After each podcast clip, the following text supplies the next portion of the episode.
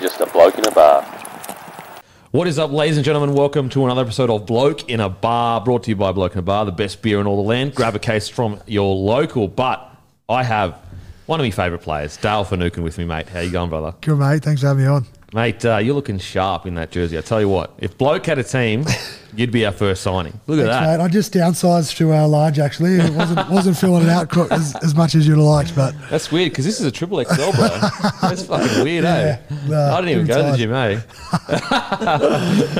Mate, uh, look, yeah, how, how have you been? The Sharkies obviously flying. Um, Yeah. Yeah. yeah, it's been a good start. Um, you know, as I said before about how we've started the year. Obviously, Craig's been you know really good for the club so far, and brought in a lot. You know, I guess he's obviously a defensively minded coach, given that he was a Roosters defensive coach there for a decade, and he's probably brought that defensive mindedness over to the Sharks as well. And um, you know, our attack's you know clicking a lot quicker than I guess I'd anticipated. The the spine's been quite similar, I guess, to what it's been obviously as outside of Nicho for a period of time. So, um, you know, I think Nicho's gelled really well with those spine guys, and yeah, it's going well so far. What's it been like transitioning from obviously the Storm, and I'd assume the Sharks play very differently. What's it been like? Yeah, I don't think there's too dissimilar in terms of the defensive mindset. Yep. um, you know, from Melbourne. You know, a lot of a lot of teams defend and attack quite similarly. Like, Yeah. you know, they've obviously just got different names for players, but um, you know, I think it's quite similar in terms of the defensive mindset. But you know, the attack has has gelled really well. As I said, Nico's been you know gelling really well with with Moiser and, and with Will Kennedy at the back as well. So, um, as I said, that's gelled a lot quicker than I had probably anticipated that it would, and. Um, you know, we've got as spoke earlier about you know Sifa Talakai and how well he's been going for us, and um, you know all of our outside back. It's hard to single you know one of them out because they've all got their such good strengths and they've been going so well for us. But um, I just think across the board, everyone's been you know really honing in on what their role is and doing it really well. What's it been like, I guess, at training with a guy like Talakai? Yeah, it's um, you want to stay out of his way when he's running the ball towards you. But um, you know, we just spoke earlier about you know the stats that he sort of produced in the last three weeks. You know, I think he's nearly ran for over 200 meters each game. You know, the tackle breaks, you know, nearly 10 a game. Um, you know, I'd, I'd say smoky, but I'd nearly say he's right up there with the talk of New South Wales. Yeah. Um, you know, I don't know where you're playing, whether it's a centre position or whether you bring him off the bench because, you know, that's the other strength of his is his versatility is so good. He can he can play in the middle, he can play edge back row, he can play centre. Um, and he's you know he's got really good ball skills as well. That's Yeah. you know the strength of him. So um, I definitely I think he's a very good chance of playing New South Wales. What about like the Sharkies as a whole? Where do you, what would you say? So it's been six six or so rounds, six or seven rounds. Do you reckon you are at exactly where you hope to be, or do you think you know what I mean, or do you think you've got a bit to go from where you thought you would be after six rounds? Yeah, I, I definitely think there's more improvement in us. You know, I, I spoke about the fact that you know Craig's brought that defensive mindedness to the club, and you know there's always improvement. You know, I think we we were a bit disappointing on the weekend with a couple of the tries that we let in. They were sort of you know some barge over tries, which um, you know which is a little bit unacceptable in any in any team, but um, just rectifying and trying to fix up some of those things. But um, you know, as I said, the attack's flowing really well for us at the moment, and as I said, that's largely due to the spine and the the outside backs. But um, we're we are travelling quite well. But as I said, Craig's really good at humbling the group and making sure that you know we've we've never arrived, and that's something that Yeah. he speaks about a lot. Is the fact that you know while we're going well, and as I said, we we played Melbourne the other week, and that was probably a good learning curve for us in you know where we are at in the competition. Um, you know, testing ourselves against the really good sides. But um, yeah, as I said, Craig sort of really he's good at you know keeping the, the group humble and in sort of you know we're we're always hungry for for more. I've been sprucing up the, the Sharkies for a while now. Like when they signed, obviously yourself, uh, Fitzgibbon, McInnes, uh, Nicho, I was like, they're probably going to be the biggest movers on the ladder. But I still don't think that even I expected that. You know, if you guys tweak a, one or two things, I believe you're a genuine premiership threat. If you tweak one or two things, now maybe it might be six to twelve months away, but you're there or thereabouts. Yeah, it's it's, it's very hard to, you know, coaches and players don't like to talk about you know gen, the premiership chances of them Yeah. winning because. You know, as boring as it is, it's such a process-driven thing. You know, Mm. as I said, we've got some some really good signings that have come in for the club and that have gelled really well for us. But you know, and and you know, talking to Craig Bellamy when you know when I was at the Storm, like he he spoke about the fact that luck comes into it a lot, particularly mm. at the back end of the year. Like, Sure. you know, you can win that 25 rounds throughout the year, but mm. then you know those four weeks. You know, I look to the I look to the game where we played the 2017 grand final. Um, you know, Melbourne Cowboys and, and Cowboys come from eighth position, mm. and they scraped into the eight as well. They just made it into the eight, won three consecutive games, and then put themselves in a position to win a premiership. So, you know, there are periods of the year that, sorry, the back end of the year, a lot of luck does come into it. So, you know, we're just concerned now with, you know, the one to 25 and week to week. You know, as boring as it is, it's such a process driven um, sport, I guess. Was there much difference between like preseason with the Storm and Sharkies? I mean, it- from my experience, they're all relatively the same. But was there any difference for you? Oh, as I say, they're all pretty pretty similar. Like, you know, everyone does scrimmage against each other. Um, you know, coupled with the fact that you might do a conditioning component in between, and then a conditioning game, and then come back to the the footy side of it again, and you know, more or less the same in different orders. You know, it's it's much the same, but it's probably a little bit more um, scrimmage that was probably higher level of no, I won't say higher level of contact, but probably more frequency, I guess, throughout the the sessions. So we might sort of get you know two or three sessions where we we get some decent collision into it. Where Each week? each week, yeah. Whereas it was we still did that at Melbourne, but it was probably more so in an environment where we were just drilling it Yeah, rather okay. than doing a 13 on 13 and playing against each other. Yeah, okay. So the the amount of contact was probably similar, but it was sort of done in a in a different way, I guess. Yeah, yeah. Interesting. Really interesting.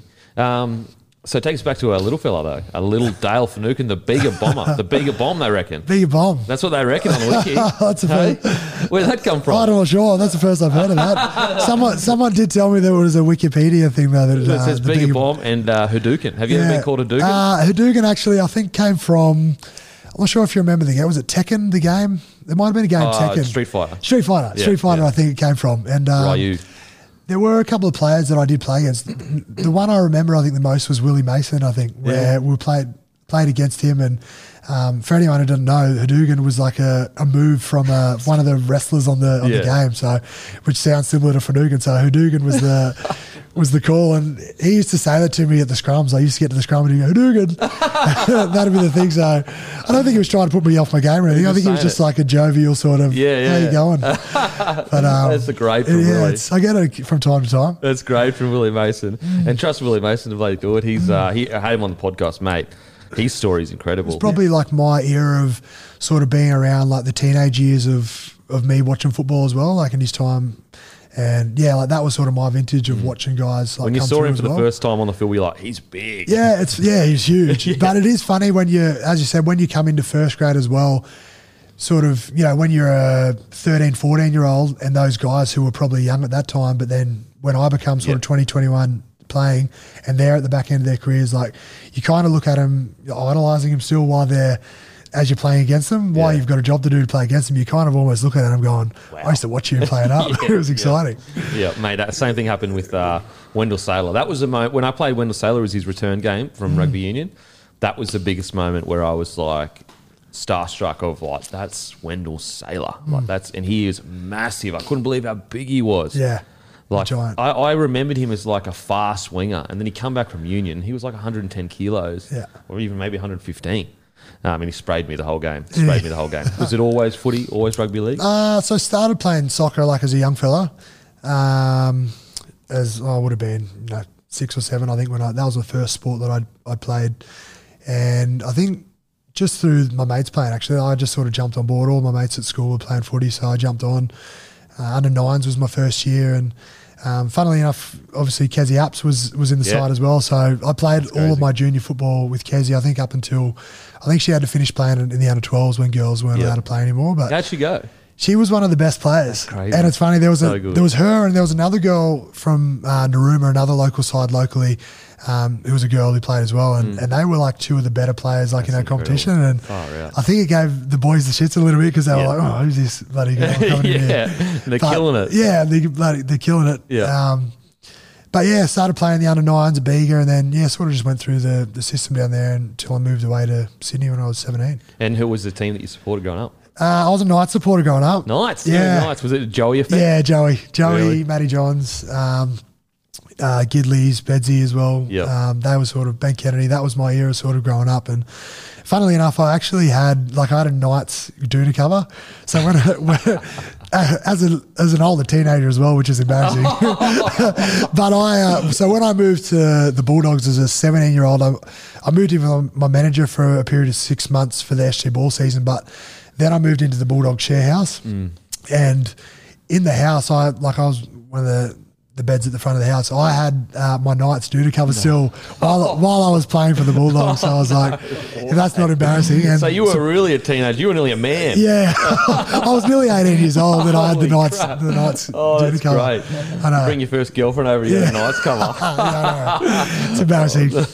did you always excel, or did you just enjoy it when you were younger? Or Oh, I enjoyed it when I was younger. And I, I didn't just play league. I think it was a, a thing with a lot of our mates in high school. We sort of did a little bit of everything. Like we sort of, you know, we played volleyball, we played squash, we played, you know, anything to get daft school really. Like if you were yeah, union, AFL, like you'd always, you'd be part of everything just to, to, to be get daft school really. yep. Um, but yeah, I probably sort of there's. I actually remember a moment in time where I was really. That was the moment where I guess I realised I wanted to play professionally, Yeah. and that would have been uh, would have been 15. There was a there was a carnival I think in in Canberra, and so the South Coast regions, the obviously Wollongong down to the the border, and we used, we were playing against the Riverina, which is the western part of New South Wales, and I just had to beat the other lock to obviously progress forward to make the Southern Yeah. New South Wales team. I think made up to be, and um, I just remember the disappointment of not making that side, and just thinking that I just had to beat one player to progress to the state carnival, and Yeah. That was probably like the defining moment for like wanting to play first grade. I think in missing out on that side. And that's probably when I started to do a little bit more than you know what the mates at home were doing. That's when I mm. started, you know, start doing a bit more running and start doing a bit of weights and that sort of thing. So that was probably the moment that I, you know, can pinpoint where I realised I wanted to play footy. And did you have, I guess, someone you look to that said you need to do these things to get an advantage, or is it a natural kind of idea of like, if I do extras, I'll be better? Yeah, I'm, I'm not too sure. There was, you know, the academy programs back there were, you know, really good. Um, but I think it was more so, you know, myself that would just realised. I think, you know, it's it's no secret that the more work you put in, the you know, the better the outcome you're gonna gonna get. But um, yeah, I mean, as I said, the the coaches back home were really good, but yeah, I sort of I realised that I needed to do a little bit more to progress. And uh, what, what did it, it consist of? Just a lot of running? Was it ball skills? Was it? Oh, mostly running, to be honest. Like uh, it was mostly like road runs. So I'd sort of, I'd been to the AIS. I think when I was sort of fifteen to seventeen, I think I was part of the the AIS program. They sort of have, they pick scholarship kids up from sort of outside of like in rural areas, and I was part of that for a couple of years. So I did actually pick up a lot from that in those camps. Um, and they sent us home with like a, a core disc, like an abs disc sort of thing, and that was probably, you know, twenty to thirty minutes of work to do that. So I'd always do this little abs disc that I'd have. I put it on the little the DVD player and push it in, and then I'd go for a, like a five or six k run, and that was sort of it. I tried to do that like most days. yeah. Um, just yeah, beach runs. When I lived in like on the coast, I'd sort of go for beach runs and Yeah. sort of just getting up a little bit earlier. And I w- went through a stage actually where a couple of our mates we got into swimming a lot as well. Um, so just doing a little bit extra. That, as I said, if I wanted to make it, that was sort of going to be my point of difference. And did you see results relatively quickly? Yeah, I, th- I thought, you know, I'd always had a relatively decent fitness base. I think because I'd sort of mostly re- like ran long distances Yeah. rather than sort of that was, I guess, more of a strength of mine. But um, yeah, I think just that coupled with the fact that the stuff that I'd learnt from the AIS as well, because it was like most of the guys there had had NRL, like they were signed to NRL clubs. Yeah. There's only a handful that actually weren't signed to, to anyone. So the quality of players that were going there were really good, and obviously the caliber of the coaches were were really good as well. So that was they were like you'd spend like a week in this camp, and they'd be like seven o'clock in the morning until like, you'd finish at nine o'clock at night, and Yeah, they were wow. like it was a little bit of everything. Like it was a bit of mental resilience stuff. It was training. It was weights. Mm. It was um, it was a little bit of everything. But it was yeah. I sort of learnt a fair bit, I guess, over those two years, probably through that RAS camp. I often think of like a lot of you know Polynesian lads that have grown up in Tonga, Samoa, that don't have access to these camps, and you realise, wow, like how lucky was I to get that information? Like even like I, I played soccer, so I didn't go in footy camps, but I was in a lot of the like um, elite soccer camps like QAS and all that kind of stuff. And similar situation, it, it, got to a point where I was like making the Queensland sides, but they said like you need to work on this, this, and this. And without them telling me that, I wouldn't have probably been aware of all these things that I needed to do. And it's just so important to have, I guess, coaches that really do put in the time to give you that information. Yeah, and it's it's hard, I guess, at home because it's it's like obviously a smaller population, and the I guess the quality of coaches is um, no, it's it's it's good, but as you go to the next level, yeah. when you go to AIS and when you go to, you know, camps at clubs and those sorts of things. So, mm. I think just to get that next level style of coaching from, you know, that probably helped me transition to become a better player. As I said, I was. I was doing the fitness stuff at home. I was sort of dabbling with weights, you know, at that age as well. Yeah. And then, but then to get the, you know, the finer detail of the football stuff that's going to help you as well. Mm. I don't, I don't know that I would have been able to get the quality you know, if I'd have stayed, you know, where I was. Because yeah. there was a period of time there where there was a couple of guys who we tried out for uh, the Canberra Raiders Harold Matt side, which is the under 16s, I think. And we we just went up for an open trial when we were 15, and there was a couple of us that made it. So of the however many were there, they there was three guys from from Bega that, that made the the train on squad of 30. Yeah. So I think Bega's probably about two and a half, three hours from Canberra. So we I think we were in year year ten at the time, mm. and so we would finish school at one o'clock on a Monday and a Wednesday and travel up. So our parents would share the roles of driving yep. us to Canberra. Mm. So we'd do that, I think, for a three month period. And that was really good in learning as well. So yeah. we spent three months there with all the Harold Matts guys and all yeah. the coaches there. So um, we actually did, none of us ended up making the side. We ended up doing the three months of travel really? and missed out. Um, so we're devastated at the end yeah, of that. We travelled up for three months oh. back and oh. forward, and we wow. uh, and we missed out on it. Um, Do you reckon you would have been a raider if, like, if let's say you make that side, were you open to becoming a raider? Oh, I mean, I guess if I'd have transitioned through the yeah, through the steps, system. you know, what I mean, go into SG ball and then twenties and then how Matts, like, I mean, into reserve grade, first grade. But yeah, uh, yeah. I mean, I never know. Like, obviously, we could have transitioned through the the system, but. Um, Were you gutted? Did it give you a bit of fire? That, yeah, like true. I was really like it's one of those things where initially when we'd gone to the trial, we were waiting for letters like on a particular day. Yeah, so yeah.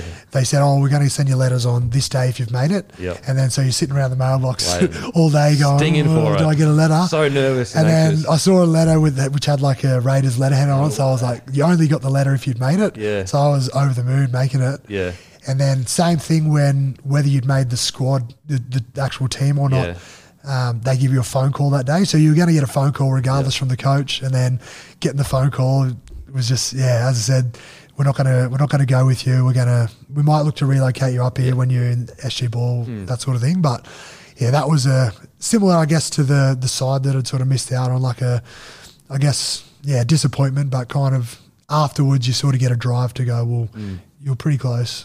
Yeah. Just keep persisting with it. For sure. And so at this stage, you're about 16 years old? Uh, so 16, um, I would have played uh, 16s and 18s in that year. Mm. And then in in year 11, I think I went to, so the country carnivals are all the New South Wales country areas, and I think it was in Newcastle that year.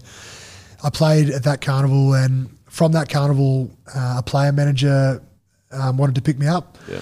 So, yeah, months down the track, I ended up having conversations with him and then signing with him. And then not too long after signing with the manager, he'd he'd got a four year contract with me with the Bulldogs. So mm. it was a the first year was a stay at home year, and then the next three years were um, SG Ball and 20s. Yeah. So, um, yeah, I sort of went through. So you got a, a four year contract. Had you made any state sides at this point? I hadn't made any state sides. So I didn't wow. make any. I made obviously the local rep sides back home, yeah. but nothing that was like a state rep team yeah. or anything that was sort of too far outside of local you know the local district stuff. Tell you what, manager's doing his job. Yeah, he did well. He did well. four year deal. Yeah. Bloody hell, I never even got a four year deal. I was playing bloody NRL. Yeah. yeah. so I'd I'd stayed at home for that year eleven year, mm. and then I just played. I played 18s in first grade for that year, yeah. year 11. And then I actually wasn't supposed to move up for year 12, but the manager thought it would be good to sort of transition me to get used to the style of footy as well as the, I guess, the city living as yeah, well, I guess. Style change. Because um, I, I, was playing first grade at the time back in Bega, but it's different, I guess, the style of footy to what I'd be coming up against in SG Ball. So I guess the standard would be higher too. Like Yeah. in the, every game, rather than maybe one or two games a week against the best country sides every week is probably pretty tough. Yeah, but yeah, so he, he got me up uh, earlier, a year early. Yep. I actually ended up moving in with him, and then I did a year at um, near Bankstown at Bass Hill. So I did one Yeah. year at school in Bankstown. Did you Yeah. struggle homesickness? Or? I didn't struggle with homesickness surprisingly, which it's funny. Like I, I'd literally just got my P's, and I'd I literally I just passed my P's, Mm. and had barely learned how to drive a manual because I sort of cram learned it within the last month, and then moved to Sydney, and then had to drive from there to through Bankstown to Bass Hill. Yeah. and I was shitting myself because Yeah, I was like, I'm used to one lane of traffic, Yeah. three sets of traffic lights in town, Yep. and then I've got traffic either side of me. You're driving a manual I could barely drive a manual, Yeah, so I'm yeah. stalling and I'm Oh, yeah, trying to get to school. So the first month, I guess, would have been like transition into that was pretty scary. That was the bigger bomb. The first Yeah. That was probably the bomb. Bigger, That was the it. bigger bomb was your car, bro. Yeah, and um, I think the fact that the the fam the my manager's family as well. I've still got such a great relationship with them now. The fact that they, you know, particularly his wife was so good for me as well. Like she's made my lunches for school, dinner was provided. So Yeah. I went up a proper kid. Like I didn't do my own washing. Yeah. Like I was still a kid when I went there. I must still be a kid then. Yeah, yeah. Uh, I think that that family environment like really helped me, Mm. and the fact that you know they had young kids as well, so you know I had young kids around. Yeah. Um, so I don't think I was too homesick. My um, I obviously had my girlfriend that was back home as well, so that's now my wife. Yeah.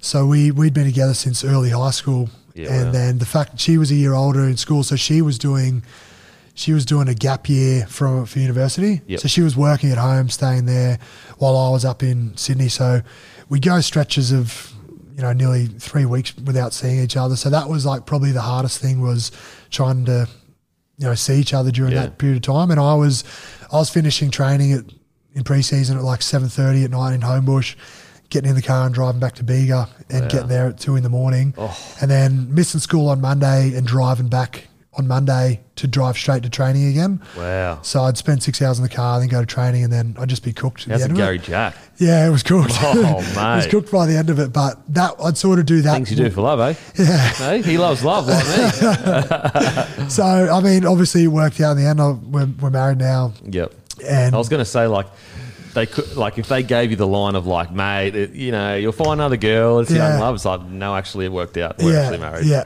So that was like that was for that year was like I said probably the longest would have been like a three a three week period. I, I Yeah. think it was harder during the season, obviously, but I would shoot home after games Yeah. and then just as I said come back on the Monday. But yeah. Was um yeah that was probably the most testing thing I'd say. Mate, uh, the drive, you would have been smashing CDs and that because podcasting yeah. that wouldn't be no no podcast no podcast. no, so no. what, what was the go to the playlist? Oh, what did I have? I did have a little like MP. Almost did MP3s attached to the car? They, they wouldn't have attached to the. What, would have been a 2010 CD. or eight or nine, ten? Uh, nine, yeah, it would have been 09. yeah, I reckon MP3 would have been. Yeah, I reckon I might have had like a little MP3 player. Yeah. So just all those early 2000s would Yeah, have been good. like would have been my mix. I can see you as a rock man. Are you a rock man? I Country don't mind a bit of rock. I actually used to hate country with a passion, I did too. and I love it now. Yeah, I, I don't mind it now. Yeah. You know who else loves uh, country is uh, Smithy, Cameron Smith. Yeah. Every time I get his car, country's playing. Yeah, oh, 100 percent. loves He he used to obviously the older boys had the control of the music back in Yeah, the Storm, Storm, days, yeah, and like yeah, yeah. it was what was it? Anything like the Darius Rucker or Wagon Wheel, like that was that got thrashed to death, like to the point where people didn't enjoy the song anymore. but um, yeah, no, I, they do love the country. So you're a country man now? I do love it. Yeah, Yeah, okay. Yeah. Um, uh, well, so you were more of like a pop music man back then. Uh, Ed Sheeran wasn't around then, so he was he's my go-to now. Who's that, sorry? Ed Sheeran. Ed Sheeran? Yeah, He's a gun. A bit of a fangirl for Ed Sheeran. yeah, really? yeah, Mate, can sing. yeah. He's and good. like the longevity of him able to make hits. You know what I mean? Like, Yeah.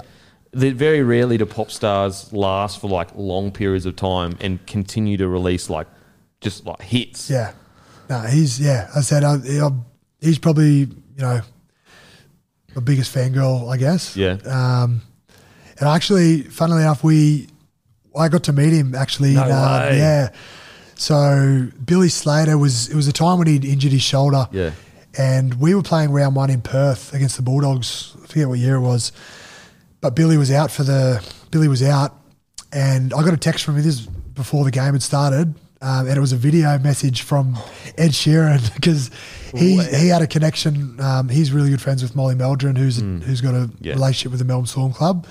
Um, so him and his wife Nicole were were in the room backstage with him and sent me a video saying, "Oh hey Dale, I'm sorry you couldn't be here." Blah blah. Was your head off? And I was just like, "I'm just about to play. I'm about to like play a game Yeah. here." Like I don't know if I'm most excited about round one kicking off or, Or like Sheeran a just- personalised message from Ed Oh Sheeran. my god! And then, um, long story short, we he played for three days in Melbourne, and I had had tickets to the Sunday show. And Billy called me up that morning, Mm. and it's like, had, "Oh mate, I've got a surprise for you." Oh, and he's like, "Oh mate, I've organised for you to um, meet Ed Sheeran, like go backstage before he goes onto the show, and like like have a mingle sort of with him." And I was like, "No way!" Like, I nearly lost that. I was that excited. Yeah, like And, um, Ed, Ed Sheeran, like one of the world's biggest pop stars. yeah, and um, yeah, like got to, it was a very brief meeting. Like Yeah. I'm sure he'd do a thousand of them Yeah. Mm. a day. Um, so it was literally yeah, go in. I, I think I got him to do a video message from my brother as well. like- Far out. but um, yeah, mate, it was pretty good. It was That's cool. incredible, Ed Sheeran. Were you? Were you? I mean, I'm, I'm assuming you were into music, but were you into the scene and the playing back then too? Yeah, yeah, yeah. So I'd sort of always done that. Like my old man played guitar growing up, and Yep. sort of he taught us, and we had to learn a, an instrument at school, and it was guitar or recorder. So Yep. we're never gonna was it was never gonna learn recorder. Mate, has anyone ever got anything good out of learning a recorder? No. Like seriously, talk about a waste of time. It's a horrible instrument. hey guys, the party's a bit dead. Give me a second. Get my recorder Jazz out. Bit of Ron Burgundy jazz flute. Oh, fucking hell. Yeah, I, I just come prepared. Totally unfair. This is, a shock. Um, Yeah. yeah, so you always, I guess, been mus- That was musical. probably the peak of when I was like right into it was because I knew he was coming to Australia. Um, and I think in anticipation of like him coming, like that's probably when you got right into playing music. Yeah, for and sure. I bought the loop pedal that he's got as well, which is like, so he's obviously a one man show where, you know, he plays guitar and then that loops over like a drum beat that he makes, which loops over the vocals that he makes. And that's Crazy. how he sort of creates his sound. Incredible. So I went out and bought the, the loop pedal that he's got. And that's Far sort of after that, I that? yeah, I can use the loop pedal. far out. Um, but yeah, that's probably when I really like after seeing him play, like I just I got right into it for a yeah, period of time. it's weird. it Kind of like inspires you. Yeah, Um, I've been watching a lot of uh, soccer documentaries lately, like Mm. All or Nothing on Prime. I'm watching uh, uh, Crystal Palace one, like heaps of soccer documentaries, and it's like taking me back to the days like when I did play soccer, and Yeah. I, like it makes me want to Yeah. play soccer again, which Yeah. is bizarre because like I haven't played in like 15 years. Yeah. Um, okay, yeah. So how how did you play that game? Were you rattled, or could you get back into it? no, I think I was okay. Like I, I played fine. I just remember like a like a real excitement, Yeah. like thinking, oh, how good is this? He, he said my name. like he would have just said Billy, what's his name? And he goes Dale. Yeah. Hey Dale. Hey, Dale, He would go, have said, mate. like, but I was like, he's talking to me. Playing the SG ball for for doggies. Was it a natural progression, or did you get some knockbacks and then put into first grade squad? Or No, it was it was actually like a really a really good transition, I think, and I sort of was surprised. Um, you know, when when I went up there, sort of because it's hard, like obviously gelling with new players. Like I'd mm. never met any of these guys, and I actually come up a bit late as well. Mm. So I'd only come up. They've been doing the preseason since January. Oh, sorry, since November, and I came up sort of mid late January, and the SG ball competition starts like February. Mm. So I'd only really done like a month of training. So sort of meeting new people, adjusting to the style of play that they had as well. Yeah. And I guess the style of play that I wasn't used to sort of living in the country as well. Um, but I- I'd say that the transition sort of from there to first grade was was quite good in terms of, you know, I ended up having a really good SG ball year. And we actually, the the Bulldogs, we went on to win the, the grand final against Melbourne. And then and you got Player of the Year as well, SG ball. yeah, Yeah. yeah, yeah, and got player of the year. So I mean, it was a good, it was a good first outing. And then um, Pete Mulholland actually was the the recruitment officer that, that got me to the club Oh, at the okay. time. And I think on the day of the grand final, after we'd played it against Melbourne, um, he came up to me and said, "Oh, we're going to be starting you in the twenties this week." Oh wow. Um, and not to come off the bench, he's, he was going to start me. I think Wow. because I think at the time Josh Reynolds was playing a bit of lock. yeah. And, Oh, wow, And he'd, uh, yeah, Grub was playing lock. Yeah, good. And I think he'd hurt his ankle and he was out for the rest of the year. So, um, so I was I filled in for him like Yeah. for the rest of the year, and um, yeah, so that was obviously the transition from there. And I, I played the twenties for the rest of that year, and then Mm. was that 2009, and then 2010, 11, I played the rest of the twenties as well. Named it prop 2011 NYC Team of the Year. and you played junior kangaroos. What was that like getting the call up for junior kangaroos? It was good. It's um, I said I hadn't made like too many rep teams outside of like the local ones, sort of down home. Well, so that was your first one, really? Well, the Like your first, one that was like a Yeah. state or a so actually the fir- the year that I got up there in 2009 playing SG ball, that's when I made like the the New South Wales team, not the school New South Wales team, the the one that they picked from the SG ball competition. So I made that New South Wales team, and that was the first really big Yeah. team that I'd What was made. that like putting on the jersey? Yeah, it was it was Yeah. really good. It was it was so good, Yeah. and yeah, I was I was just excited because as I said, I didn't have an expectation of what was going to happen that first year. I was just excited to be part of the Bulldogs and wear the, you know what it's like at that age. You're happy to get the gear. Yeah, if I get a pair of socks and Yep.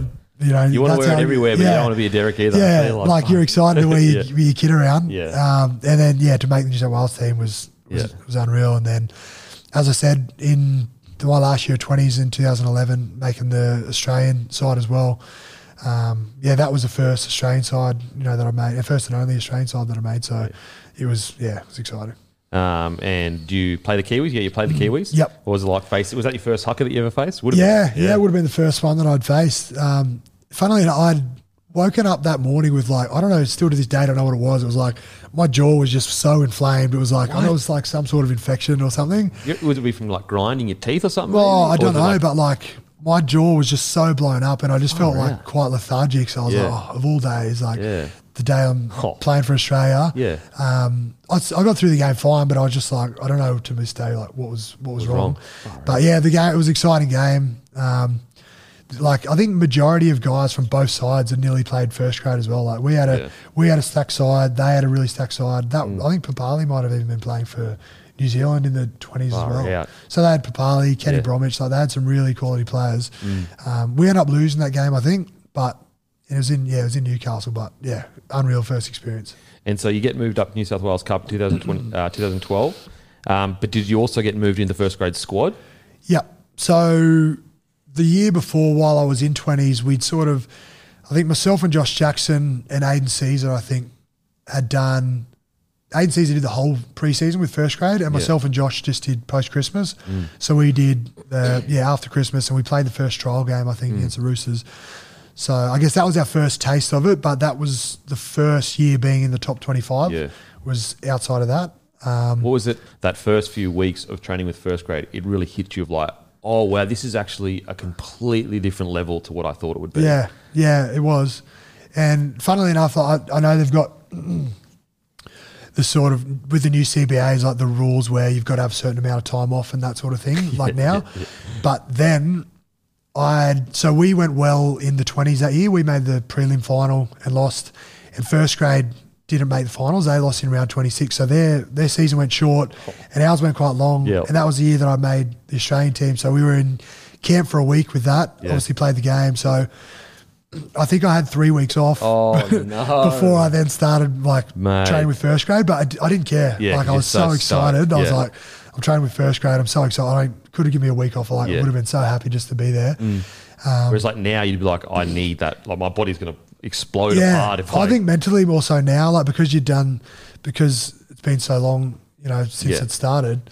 Um, you just need like a mental refresh, I think. Yeah. But at the time, I didn't need that. No, Like, no I was just, I was good to go. I remember when I got my first call up, it was like the most exciting moment of my life to that point. I couldn't believe it. Mm. Yeah. Was there anyone you walked in and saw and was like, wow, that's such and such? Or Um, someone who was really good, even while we're in the twenties. Like we didn't see a whole lot of first grade because we trained sort of late afternoon into the night, and they were sort of early morning, and they'd sort of finish mid afternoon. Yep. So we didn't, we weren't a club that did like a lot of scrimmage with with them at the time. So you'd only sort of see them at the back end of their weight sessions when we were getting in there. But if you did, sort of Andrew Ryan, um, he was like really good. He was like a country guy as well, and I guess he knew sort of what the country guys like myself and Josh Jackson who came through. I guess he knew what the experience was like coming as a young kid, and then you know coming into first grade. So he was really good. Andrew Ryan, like I think he, he doesn't get remembered for how good he was. Yeah. He was so consistently high quality. Yeah, and another guy who took us under their wing was um, Dene Halatau. He was so good. Oh, Like, we yeah, were, yeah. I think myself and Josh were in a weights group with with Dene as well, Mm. and um, yeah, he was someone who just yeah really took us under our wing and under his wing and sort of you know helped us out a lot. Mm. Yeah. And obviously Mick Ennis, like he was the other one. He was. Yeah, Mick was like such a good captain, and I think you know people from the outside looking in may not know that, but he's such a good, um, such a good motiv- man motivator. Like he, like the speeches that he would give, or Mm. Yeah. like he's just it's like William Wallace almost. Like Really? you just, like, Get oh, the you just get up. the tingles, and Yeah. you just want to you want to someone you want to play for. Yeah. and obviously experiencing lots of different types of leaders. Like obviously Cameron, outstanding as well, like Yeah. the best. Um, you know, Wade at the um, Sharks, who I haven't had a chance to play with outside of the trial game, but um, you know, I guess someone who people from the outside looking in may not know, but he was such a good motivator. Yeah, a lot of people say that, like Mickey Ennis, even when he's at the Sharkies, a lot of people say like when he Mm. Yeah. come to the Bronx, a little bit different because we had such big dogs there already. Yeah. um, and I think that was a bit earlier in his career too. He's still a bit younger, um, but he was great at the Bronx as well. Like I, I really enjoyed playing footy yeah, with Mick. I think people respect him so much because he like he was so fit, like he's fit as Yeah. a fiddle, and he didn't do anything. He didn't ask anything of you that he wouldn't do himself. Never took shortcuts. So yeah, he right? did take shortcuts. Actually, I, I remember a moment in training and where he like, we were doing a fitness drill and it was a scrimmage in it, and I remember him telling me to get out of third gear, Yeah. and I was like, I didn't think I was like, I didn't know if I was or whether he was just trying to like empower me or whatever. But Yeah. I've sort of, that's a moment that sort of stuck with me to like like never slack off. Yeah. And it was like that little moment where he goes, right, they'll get out of third gear, like where I thought I was doing well. Mm. Yeah, yeah. But it's sort of it's a moment that's always stuck with me and something that I've actually spoken to him about since Yeah. I think. But yeah, it's just funny. The Did he say you're in actually third gear, or he was just trying to motivate you? Oh, I, I don't actually. I think that I've spoken to him. Might, I might have sent it to him in text. I'll have to next time I speak to him. I'll have to Ask him. ask him if I have. But just like a little little thing like that that just stuck with me. Mm. I think that's the, the biggest shock to rookies coming in is the standards that are required. Like you, you think that you're having a crack, oh, it's just training or whatever, but a lot of rookies actually aren't going, you know, 10 out of 10 every single session. Yeah, and I think that's the the onus on those guys to like drive those values. Yeah, for sure. Like, and that's I said that Mick epitomised that, and same with Andrew Ryan, Bobcat. Like he, I remember going to at the end of that 2012 year, there was a a country camp back in uh, back in my town actually in Tathra, Yep. and it was more it was about getting out to schools and um, but part of it was just like it was just like enjoying each other's company. We went fishing and caught up and that sort of thing. Um, and yeah, he was just he was just so good with all the young blokes. Yeah, mate, it's uh, so important. I mean, that's why, like, when you see clubs sometimes when they're struggling, it's usually because they don't have a core of senior players that are driving certain standards. Yeah. Um, yeah, awesome. So, 2012, was there any sessions, physical sessions, where, like, you know, you were like, holy shit, like, this is intense? Yeah, I mean, it's funny the how it worked was because Jimmy Dymock was originally supposed to be the coach for that year. Yeah. and he started out as being as the coach, mm. you know, for the first part of the preseason, but and then Des had signed on for the rest of the preseason, so. It's funny we we'd actually gone out and had to buy like certain things for to prepare us for that preseason. Like at that time we were doing like wrestling in gears, so I'm not sure. Oh, really? You know Yeah. the gears Yeah, where like yeah. you're actually like in jujitsu, like you Yep. got the belt and that sort of thing. So we were doing wrestling with our gears. Had to go out and buy like a proper like cycling bike. Yeah, So that always all stung me because I was like, I got no cash. I'm I a know rookie. they were like fifteen hundred Yeah, bucks. I'm and- like, when they said, "Oh, you need to get a bike," I was like, uh, "Is it being provided?" BMX? Because I don't have fifteen hundred bucks just lying around. Yeah. So we had to go out like we went and bought all these things that we needed, and then Des came in and he just observed for the first three days and just sort of seeing what we were doing, what Jimmy was doing, what the coaches there were doing, and then he sort of, yeah, obviously ran the show after that. Yeah. And then first thing he was like, "All right, boys, you don't need the gears, you don't need the bikes, you don't need all this," and I'm like.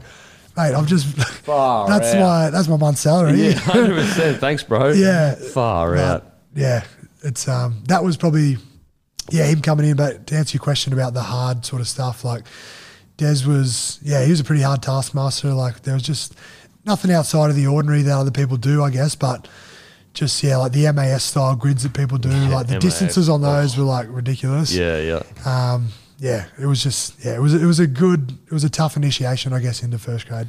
And so, round thirteen, you make your debut that year, 2012, Yep. uh, against South Sydney. Do you remember how that all came about? Was it a phone call? Was it in person? Yeah, it's funny. I think talking to my manager, I haven't spoken to Des about you know whether this was his version of events, but Yeah. I um I was 18th man for maybe you know a decent amount of times before leading up to that. So I'd sort of been in there on game day, had experienced all the warm up and Yeah. the speeches before half time. So I guess I was happy that I'd sort of done that prior to actually debuting Yeah, to sure. prepare me. Yeah. But my manager sort of spoke about the fact of how Des was going to debut me was he was just because I'd been 18th man a number of times. Mm. I was just going to be 18th man, and then he was going to let me know after warm up that I was going to be playing. Oh my god. That's that's that's said my manager's version of events. Yeah, yeah. So I'm glad he didn't. He Yeah. ended up getting me in the office and saying, "Oh, like," because I've been spoken to by the assistant coaches. They're like, "Oh, so when we do this play and when when Sam Kasiano does this," and I'm like, "Why is he talking to me about this?" Yeah, it's I play play. reserve grade. Yeah. like I'm not playing first grade. Yeah, like, yeah. And then he, he goes, "Oh, I think like Des wants to speak to you soon, so go down and speak to Des." So I end up going and speaking to Des. And then, yeah, he brought me into his office and he goes, Oh, why would I be bringing you into my office? And I'm like, I've got no idea. I don't know. he speaks in riddles sometimes, does, but I'm like, I've got no idea why. And um, and then I, I had a guess. I think I said, Oh, I'm going to be 18th man again. He goes, No, try again. And then he goes, One better. And he goes, Oh, you're going to be making. Making, I said I'm going to be making my debut, and he goes, "Yep." Yep. And, he, and then he Oh, just, as. Des does, he's he's pretty hard. Like he when he shakes your hand, he almost shakes it off, and he, yeah, shook my hand, and then yeah, that was how I found out about Yeah. I was going to play Mate, first because grade. when you're warming up as 18th man, you're in the zone, but you're not. It just, I don't feel like you can ever get in the same zone as when you know you're playing. Funnily enough, like so, Josh Jackson and I debuted two weeks apart or two round games apart because there was a buy in between, I think. And Josh actually, so I was playing. I was actually against Melbourne in Mackay. Remember the game where Benny Barba ran amok up there Mm. Oh, and scored? yeah, far out, killed it. yeah. So it was that, that was that game. So Josh Jackson come up as 18th man and wasn't meant to play. And Greg Eastwood done his calf in the warm up. Mm. So that was how Josh Jackson had made his debut. So he was 18th man and yeah, got called into the squad. So I think all these fam, no one knew that he was playing. Like, Oh, yeah. because he'd been 18th man as well, yeah. like myself. So Yeah. they're like, oh no, his parents are like, no, he's just 18th man. Like, no, he's playing. He's playing. He's in. So that was how he, Yeah. like, how he made his debut. Mate, uh, yeah, the debut. What do you remember, bro? What's the, the feeling from the debut like? Yeah, I was um, obviously nervous, Mm. and you know they had some some big guns in their side as well. Like Sam Burgess was Well, this is the beginning of their run to their premiership, really, Yeah. 2012. Yeah. So they had some really good players in their team.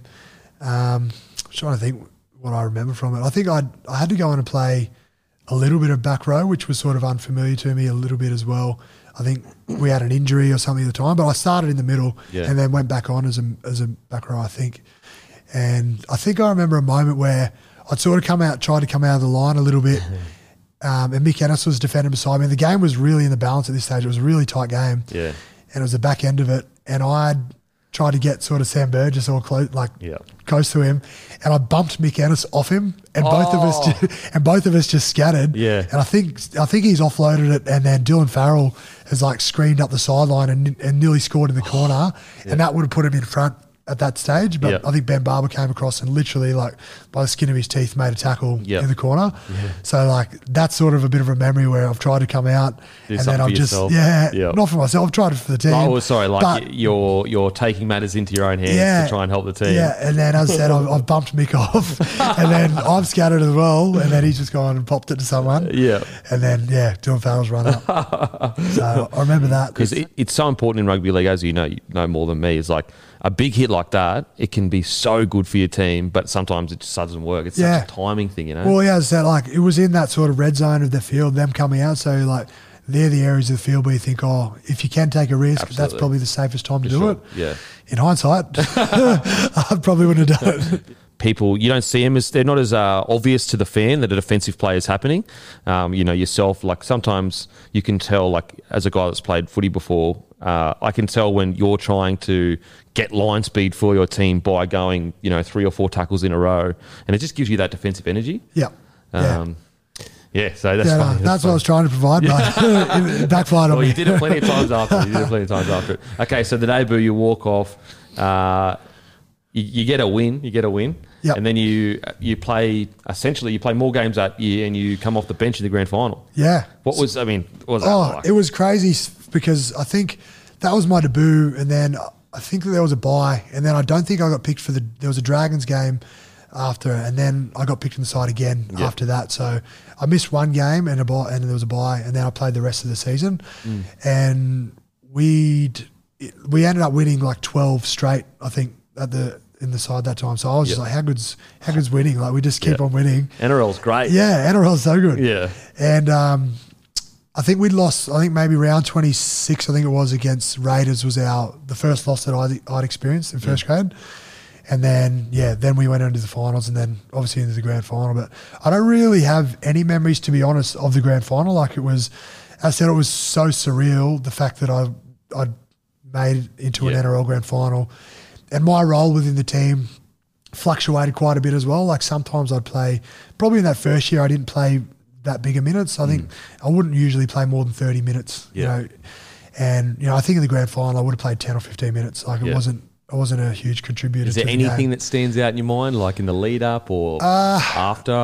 I, I do remember during the game, I said, I only had a small stint in the game, but I've actually spoken to people since that I, I, I really don't have much memory around the build up and like post game and on the field. But I, I do remember a moment on the field where I probably wasn't long after I got on and they they bombed the ball and I think it bounced and Bryan Norrie got the ball and scored a try Yeah. and which was later disallowed. Mm. But I was just thinking about because I was in proximity to it, but I didn't want to bat it forward or knock it on or Yeah. like, and I didn't. Yeah. And I was like, he just picked it up and scored a try here, but he was he ended up being ten meters offside, which was good, Yeah. which worked for me. But I was just like, I've just cost the ball because Yeah.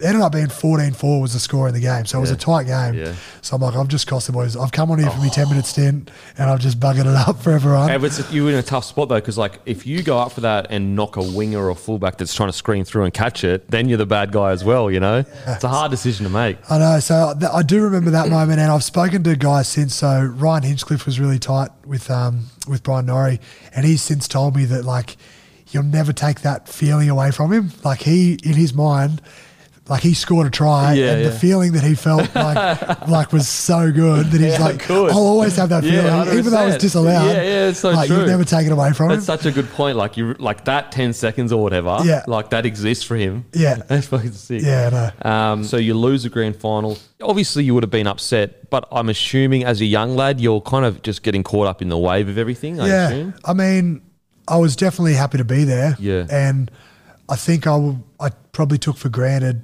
you know, how few and opportunities you get to play in grand Yeah. finals, like how hard they are to come by. Like mm.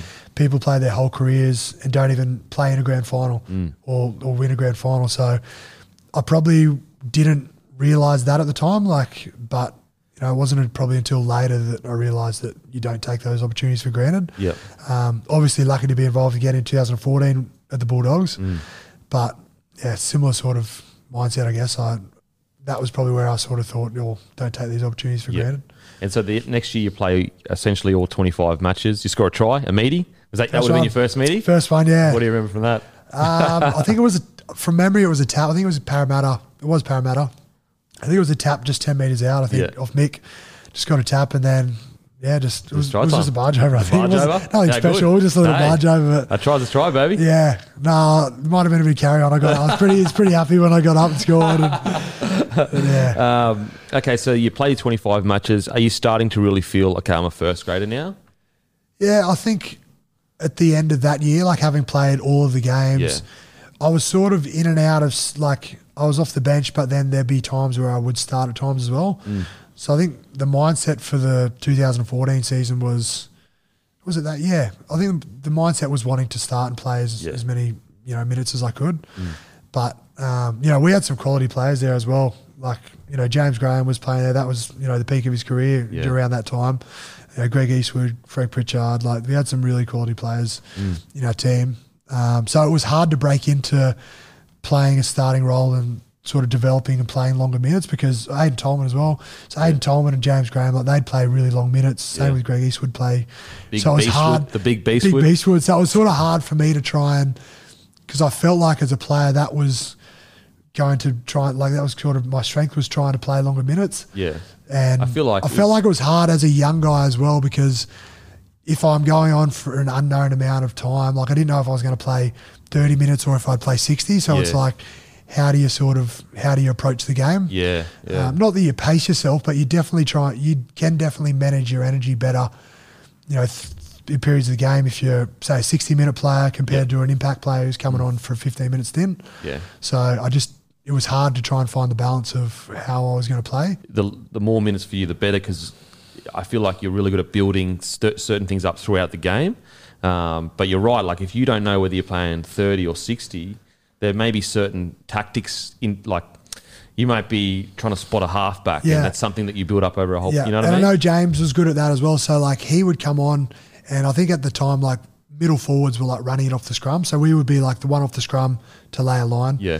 and he would go oh like, and I'd be like, well, I'm on here. I think I'm on for a short time here. Like I'll go get a scrum carry. Yeah. And James would be like, James would be like, oh, I've, I've got this thing. Like he's been he'd been setting up with the back row because there was a few times where James would like think he was going in for a carry, and then he'd tip on to like Josh Jackson, who like that's how he scored his first try. I think was like a tip on off James, and he Yeah. was working towards those sorts of Yeah, things. So absolutely.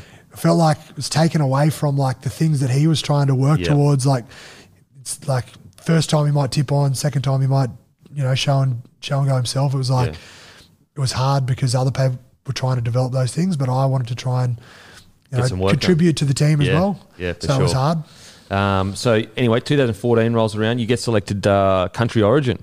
Well, I mean, as a country lad uh, in Dubbo, what was that experience like for you? Yeah, it was really good. Um, I was yeah, I was so stoked to be involved in the game. Uh, the week, like leading the week of the camp, is really good as well because know it's obviously in a country area. You do like a lot of visits to schools and you know community carnivals and those sorts of things. So that's the really enjoyable part of it because I remember. I didn't have a country origin game in Bega, but whenever you'd have like a Canberra versus Parramatta or mm. like games would come back and people would come and visit your school, like I remembered how excited I was. It didn't even matter if I didn't know who the player was. Yeah. The fact that they had the emblem on Yeah. was like, oh, you're a, you're an NRL player. Yeah, like absolutely. I remember that feeling when I was a kid. So it felt good that we were those people now that were like kids were excited about seeing. So Mm. I didn't, yeah, like I tried to give as much as I could to Yeah. to that because I remember how excited I was. So that was probably that was a really exciting part of the week. But Yeah. um, yeah, the footy stuff, yeah, it was unreal as well. 26, draw, 26 all draw. Yeah. What That was. I was wondering which year, whether that was the first or the second year, but Yeah. yeah, that was a funny one. And, and I think it ended on a draw. And I think at the time, did the did it go to the previous winner the year before? Like I don't I don't know if there was Yeah, a I'm cup not that actually like Handed if they, over. if it handed it over or yeah. yeah, I know it was a draw, but I don't know if they stay the reigning. I'd assume so. You'd Yeah. assume so. Um, and then that year, obviously, you make the grand final. Uh, was again, you so you lose this grand final. What I guess did this hurt more because you you you'd kind of realised how lucky you would be there, or not really? Still two- had, you in 2012, 2014. 14.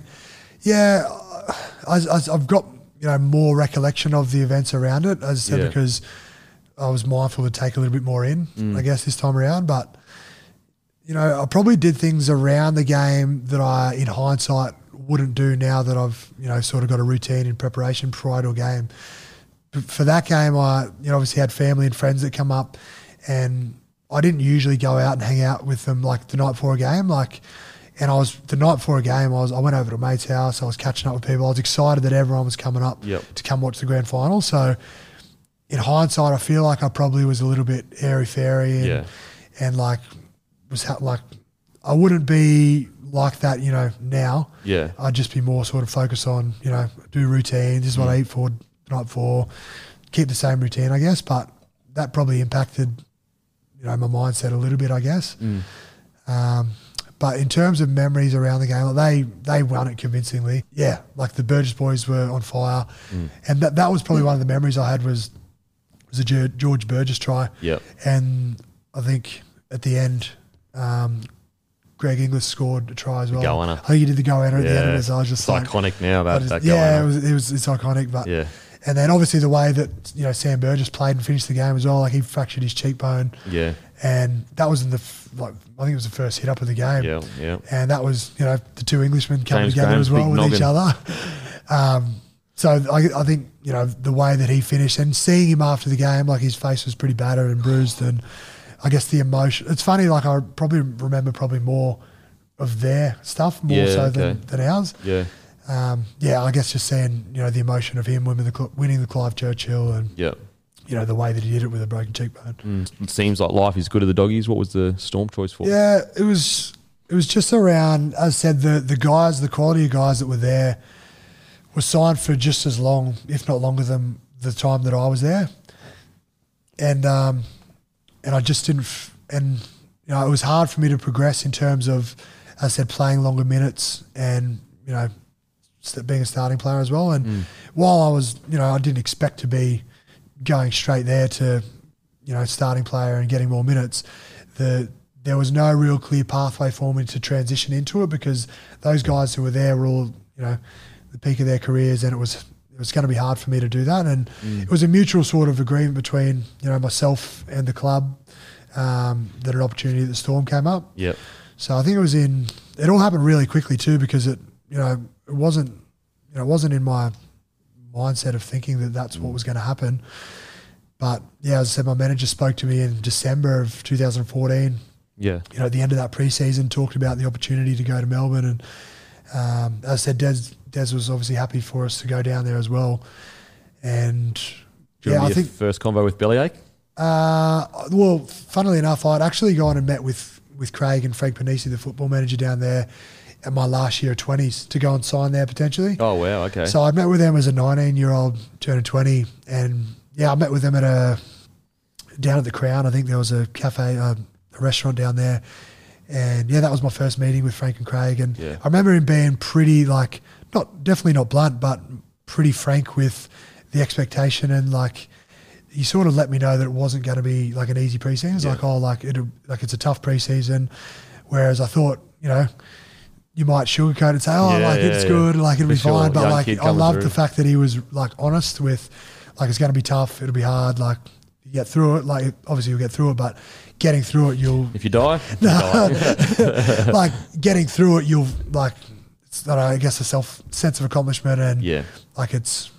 Um, so I, I do remember that, like his honesty, straight up Mm. Yeah. and um, obviously, and I was very close to signing there. Actually, I Yeah, was wow. really close, and it was only through talking to Peter Mulholland again at the time about the opportunity for. I think at the time were, the club were moving some guys on, Mm. and the opportunity for me to play first grade sort of opened up a little bit. Yeah. Um, that I stayed. That I stayed in Melbourne for. I mean, sorry, in Canterbury for those next couple of years. Uh, but I still had a couple of years to go on my on my contract while I was at um, Canterbury. But um, as I said, the opportunity came up both for both sides. Bulldogs happy to let me go. Yeah. I'm obviously looking for an opportunity. Mm. And then yeah, I started in January. So I missed obviously as I said I did the preseason partly with Canterbury, Mm. and then I started in January with Melbourne. Did uh, was it the Bulldogs that initiated the chat of if you can find somewhere else, we would help you, or was it just a kind of you could feel? You yeah, I mean? I'm not too sure how the conversation started. Like, obviously, it would have been between my manager and the club, yeah. and obviously, you know, the interested Melbourne. party, which was Melbourne. But Yeah. Yeah. I'm not too sure who initiated the conversation. But Were they just kind of more aware that you wanted to be a starter? Was that something that they were yeah, aware of? Yeah, I mean, because I, I, I'd, yeah, I, I think they were aware of it. I'm not sure whether it, whether it, you know, what the reasons for Yeah, them okay. being happy with it were, whether it was you know salary cap or whether Yeah, it yeah. was, you know, they were happy to bring someone else through. I, I'm not sure Yeah, from the club's point of view what their reasoning behind it was. Yeah. But yeah, I mean, that's that's how I ended up yeah, and unfolding. ended up in the storm. So you rock up Yeah. the storm. Did you do the army camp? Not the first year because it's always done pre-Christmas. Oh, so pre-Christmas, I missed it, but no, you don't miss out on it. They, I was going to say you- still stung you. They get you around the next oh, year. Oh no! Yeah, Did you they- think you got past it? No, no. I, Oh, I, I would have been that, cheering. I would be like, yes. No, no. So anyone who misses it for whatever reason, whether it's injury or in my case you coming after Christmas, everyone does it. Oh. So with the exception of a couple, like it's funny, Jahrome Hughes at the Storm has never done it. Like he's he's had. Wow. So he had a back surgery. I think he's first Someone year. let the big dogs know. yeah, get, no, get him in the army don't camp. worry. It's it's very well known at Melbourne. that, like, Oh, what a joke! Yeah. This is bullshit. I know. So he's not done it, and I'm not sure that he ever will. Um, Mate, I think even so, the system. He's he's beat the system. I know he's beat it. Even when Jason Ryles came as a thirty odd year old Yeah. player, like veteran, played for New South Wales, played for Australia, Mm. like very well respect, respected player. He had to do the camp, like so. There was no no one because of how good you are or what you've achieved gets Yeah. out of it. Um, so yeah, I, I arrived in January for preseason. It wasn't until the December that year, like 2015, that I did the the Was that army the camp. first army camp you'd been on? Uh, we did like a like a a twenty four hour one at the at the dogs. Yeah. I wasn't twenty four hour. We started at like three in the morning. Yeah. So we we came from home, meet, met at Belmore at three in the morning, and then we started and we, we finished by three in the arvo. So it was kind of like a twelve hour thing. Yeah, yeah. And it was like it was hard, but the the Storm one was like a three day one. The tough thing is the no sleep. That's the hardest part of Yeah, camps. yeah. They the no they sleep. fed us reasonably. Like that was it wasn't like a food deprivation or anything. Mm. Like they fed us fine, but yeah, the sleep deprivation. Like I think I think we started Thursday morning, so I would have been up at six o'clock on six a.m. on the Thursday morning. Mm. Finished at like midday on the Saturday, and in that time would have had like ten minutes sleep. I reckon, like Oh, in that time. So they just keep you awake the whole time, Mate. and just with like monotonous tasks as Yeah. well. Like the first day is like really physical, obviously, like to just try and drain you physically, and then after that, it's like it's physical as well, but it's more so like I remember one of the last days we did this task. It was the last morning before we finished. It was like moving rocks. So he drove us to this place, and he's like, they dummied it up. So we got a phone call from me. He's like, "Oh, you need those rocks moved." Like, "Oh, okay, no worries." So Sweet. We moved them like we moved these rocks like maybe 15 meters. Like we just had to pick up the heavy rocks, Yeah. move them 15 meters, and just going back and forwards, back and forwards. And we probably spent like 45 minutes, like an hour, like moving these rocks Yeah. to one location. And then we got in the bus to leave. And as we're leaving, he got a bring, bring dummy phone call. It's like, oh. what's that, mate? You want those rocks moved back? so, like, we just moved these rocks 15 meters. However many rocks there were, it took an hour. the role play is such a piss take. It's like, bruh, just say we have to move the rock. Exactly. so like, it was absolutely pointless. Like it was a monotonous task that had no point to it whatsoever. But it was Yeah. like it was trying to test us mentally Yeah. for someone to go, oh, why are we doing this? Yeah, like, why like getting filthy and then to Yeah. break? But that was what they wanted to do. Yeah. And I think the reason behind Craig obviously wanting to do the camp is I think he could find out more about people in that three days than he can over the course of the preseason. Almost your life, seriously. Yeah. So I think he like because you're put under so much duress, and then you know you got to communicate. Like you know the second day is going to be the toughest. Yeah. Or the last day, like communicating under duress and just seeing how people's body language is during Mm. that time. Like you can learn so much in that period of time. Rather than analysing them over the course of the preseason, like you've, he's got 50 blokes he needs to watch Yeah. during the course of the preseason, whereas in that period of time, there's only 12 to 15 blokes that are going on this camp, and he's able to watch them, you know, Mm. Yeah. Hawkeye watch them. Mate, those- and he comes and watches the camps and hides behind bushes and watches blokes Oh, no, play. The, the, the, the, uh, it's like the urban urban myths, urban legends of Bellamy jumping out of bushes and that. Oh man, No, he's always there observing and like even to the point where obviously we're awake for all of it, like Yeah. the players, like but they'll only go and have like five hour stint for sleep and then and it's probably when we're doing like a monotonous task, so he doesn't really need to, to Yeah, be there for it. Uh, mate, those uh, army camps, they reveal so much about you, Mm. about yourself. You learn so much about yourself. And also, I think you you realize how much you're capable of. Like, Yeah. crazy how much you're Yeah, capable of. I know. That's yeah, that's probably one of the biggest learnings, and like, and it is the hardest thing mentally and physically. Like I've done, like Yeah. it's it's it is really hard. But yeah, you, you do like once you've finished it, like I feel like that's the connection that everyone's got forever. Then, Mm. so it's like anyone who comes, you know, anyone who comes came to the club, like it's like oh, we've we've got Been a common, together. yeah, we've been through it together. So Yeah. that's like you kind of a respect thing for it as well. So Mm. the next year when someone else does it, there's always stories. Oh, did this happen? Did that happen? Like, there's always yeah. so many good stories that come out for, of it, and they're always quite similar because you've done the same sort of Yeah. things. It's it's just like a respect thing. Mate, it's uh, we, we did a few of them, a few of the other camps. The first one was a six day one. It was outrageous. But once you get through one army camp, the next army camps they suck. They suck, but they're nowhere near as hard because you know that you've just got to just keep going. Yeah. Like you just keep going. It's you're not going to die. Yeah, That's that's, and that's yeah. So that's got to be the mindset because, like as I said, you know they're going to try and physically like do as much as they can, Yeah. and then like as I said, the monotonous tasks become like they want to, someone to blow up and go, oh, why are we doing this? And then yeah, as you're you're Yeah. right, like, you just you just got to get you just got to get in just- autopilot and just get it done. autopilot. Seriously, like life sucks. Like there's been times where like some camps where I'm literally like sleeping, trying to sleep in the rain, like sliding down mud hills and stuff. But you just think I'm just going to go through pain for a few days and that's it. Whereas the first time you're in your head constantly going, I can't believe this is happening. Like what's going on? And you you listen to blokes as well, like who talk about stories of what they had to do, like oh did you like, and then you'll go oh I think we're doing this now, like Yeah. I think we're doing the march or I think we're doing the Yeah, yeah. you know what I mean, like and then you you kind of guessing and going and then oh no that's not what we're doing. yeah, hundred and percent. And blokes are like wigging out, like there's that 100%. much there's that much talk going on in their head. Oh mate. Um, okay, so that first year you get there, and I guess what's it like? You rock up, you're playing with Cooper Cronk, Cameron Smith, Billy Slater. What's that like? It was so we we didn't start our so January when I got there we didn't start at AAMI Park. We we went off site and trained at as a school. Xavier College was a school, and we we spent like a two week period there. And uh, I just remember like rocking up and idolizing those guys and and just how humble they were as well. Like because you know the big three that everyone speaks about, you just like they're sort of up on a pedestal, like everyone, because you know, they're such great players, but the best thing about them is like they're such good people. Like they they made an effort to come up and say hello and like mm. make you feel welcome. I think that was the the thing that stuck with me the most was like how humble everyone was when I got there. Not mm. just those guys. I'm just you know they're the people that everyone speaks about. But you know Ryan Hinchcliffe was was really good. Um, you know all the coaches. You know so it was a really good first impression of the club and. Um, you know, I think that's something that Craig and Frank Ponissi sort of have instilled, you know, because they've been there for such a long time, that humility for everybody. Yeah, absolutely.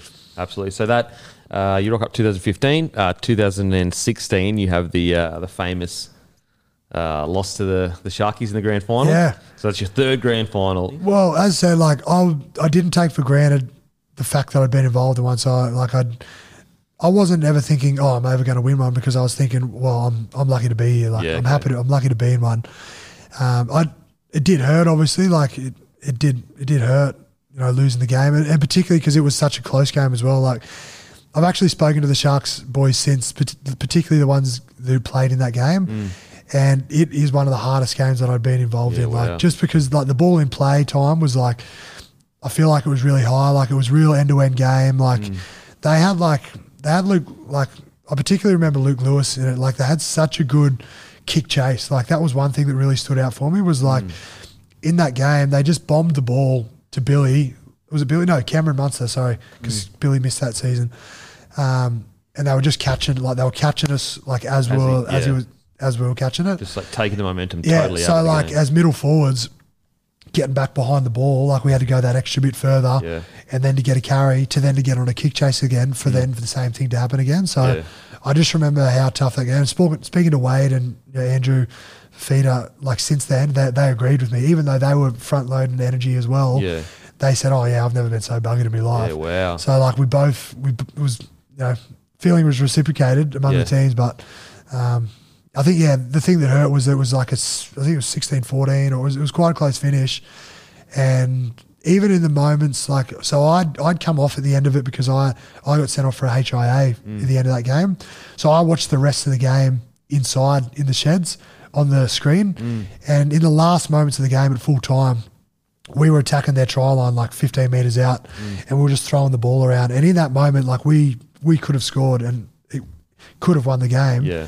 Um, so like I was riding them home, like going, "Come on, boys!" Yeah, yeah 100%. and like yeah, oh, and we didn't. We, didn't. Obviously, like the the play got killed, and we, you know, that was it for the end of the game. But like, just the closeness of the game was, yeah, it was, it was crazy, and the way that it finished as yeah. well. You know, we could have easily scored a try. They could have easily held us out. Like it was, yeah. anything could happen. But, great grand final. Yeah, great grand final. Um, do you remember when uh, Fifita went crashing over? Yeah, I was uh, I was one of the many crashed over. Oh, really? yeah, Sorry, thanks, bro, thanks, thanks, mate. I appreciate Sorry, it. nah, I was I was one of involved. I think it was three blokes, but I just don't know how he got his arm free. Like no, he, neither. he just yeah.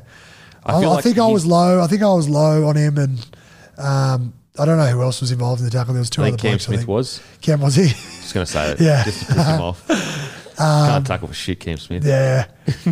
uh, yeah. So that's I do remember that, and then I think I went you know, not soon. Soon after that was when I was I went off the field. Yeah, I feel like yeah. he's really the only player that could have done that. Yeah. Do you know what I mean? Like his body shape, the way he was playing, his uh, natural ability to be able to carry the carry the ball like quite yeah. Yeah. Um, well, yeah, that's a strength of his as well. Was as you said, like he was always good for. Um, like even still now as well, but like getting an offload away yeah, as well, always, like always. sort of drifting overs and like mm. bumping someone and then turning for an offload. So like he was, yeah, like you didn't know what he was going to do, but yeah, stretch Armstrong, stretch out, Mate, incredible, score a try. At this stage, you're at the Storm. Are you just loving footy, loving life? Yeah, so that's my second year in 2015, 2016. Um, obviously, Billy hadn't played a lot at that stage because I think. I think it was in 2015 where he'd, he'd had his first initial serious shoulder injury, and then it was very start of 2016 again where he did it again. So he essentially missed like almost two seasons of football. Incredible. His comeback is incredible. Um, Yeah, I think he played half of the 15 season or around Origin, and then after Origin, he, Mm. Yeah. didn't, he didn't come back again. So um, I didn't get to play a whole lot with him in those early periods. Mm. Um, so he wasn't there, but I think, yeah, I was in, I was really enjoying my footy there. Obviously, having not played a lot with him, but you know that's where Munster got his opportunity as well to play Yeah. like a lot of football. And I guess I don't know where you would have played Munster had he not had those sort of year and a half Yeah. to show what sort of player he was Yeah. because we had obviously the heart. Like Cooper was there as well. Yeah. Blake Green was there, quality player. So I don't know how you would have used Munster had you not been able to see what sort of player he was. Mm. Um, so I guess the, the flip side of that is you know, Blake's got their opportunities. As a as a lock and forward, what's it like playing with a guy like Smithy around that ruck area? Because he's the goat. Like period. What's it like? Yeah. being on the field. Oh, it's unreal. And I, I probably noticed. Obviously, I knew it as know, playing with him, like what how good he was. But I, I was injured one game, and I sat up in the box and watched the game. I think it was an Anzac Day game. Uh, I don't know what year it was. It was an Anzac Day game, and I just I was watching Cameron and the decisions that he made, and when guys were retreating out of tackles, going to short sides and things like that, and he didn't make a single like wrong error. Like he Yeah. always chose the right way to go. Yeah. Like he took a short side and something would always eventuate from it. Mm. Like he'd he'd do a, a long ball to someone. Like he didn't make a single like error. And I think that's the biggest thing is like his consistency to not make mistakes. Like the difference between his best and worst game is so minimal, Yeah. and that's you know that's why he's so elite. I can't remember a bad game. literally. Yeah, like we yeah like yeah I don't remember too many bad like any bad games he's played. Yeah, which is Um, so that was the moment like where I was from the outside looking in, you know, seeing how good a player he was. And Mm. but yeah, as a player, like even as a he's not a big bloke, like obviously he gets spotted in defence being a hooker and that's why most of them make 40, 50 tackles a game. But he was so strong in the tackle as well. Crazy. Like I remember wrestling him like when we would do like wrestling drills and stuff.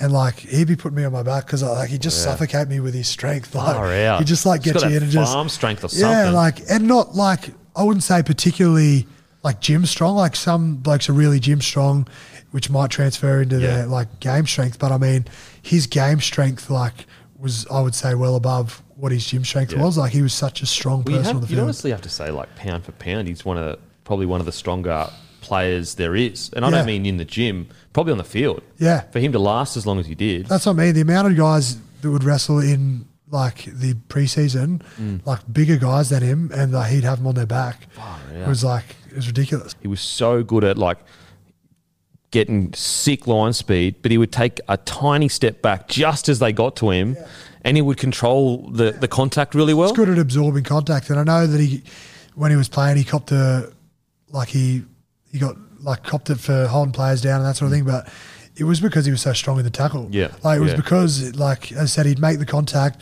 and he'd just squeeze him to death, Yeah. and it was like he'd earned the right to stay on him because well, yeah, you can't, you can't hold someone down if you don't dominate tackle Yeah. usually, unless it's like Yeah. so obvious that you're like literally just hanging on the legs or something yeah, like that. no, but it's yeah, like he's yeah, he just had such a he was just so strong in the tackle, which is And so, uh, 2017, Billy obviously comes back. What was that like witnessing, uh, witnessing one of the great journeys, you know, Mm. of a guy that a lot of people thought may not play footy with his shoulder, Mm. comes back and he's, you know, Yeah, well, I think that would have been in his thinking. Like, I genuinely think he would have been questioning.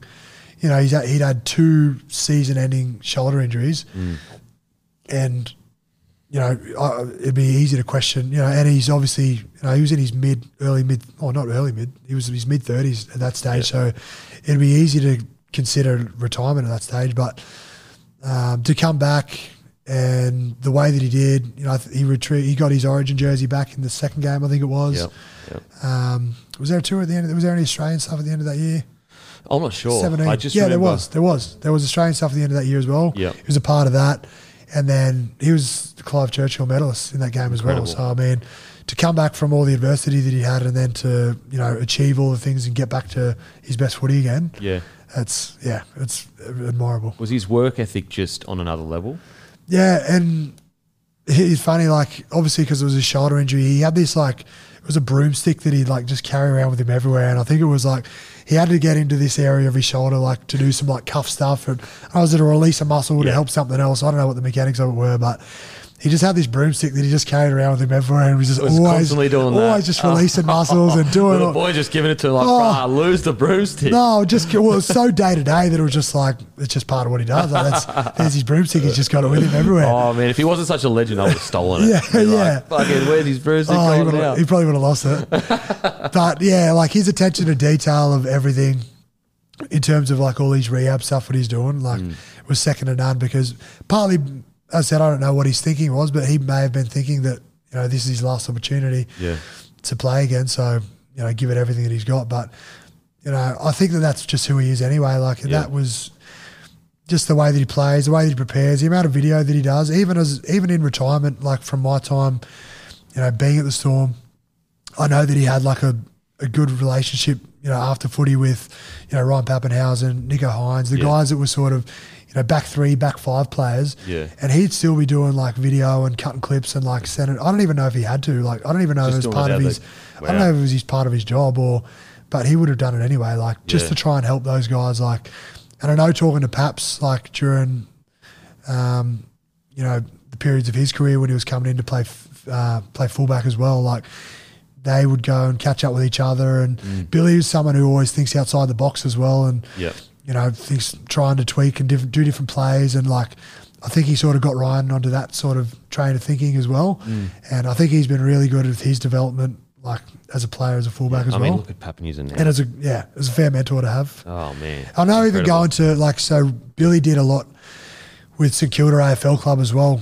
A lot of it was leadership stuff that he did with them, but part of it was like some like tactical stuff. Yeah, okay. And like you would question like, oh, what can you teach us that's going to be beneficial because Yeah. you're a league player, you're coming in, and um, I'm I've got a, a good friend that's at St Kilda as well.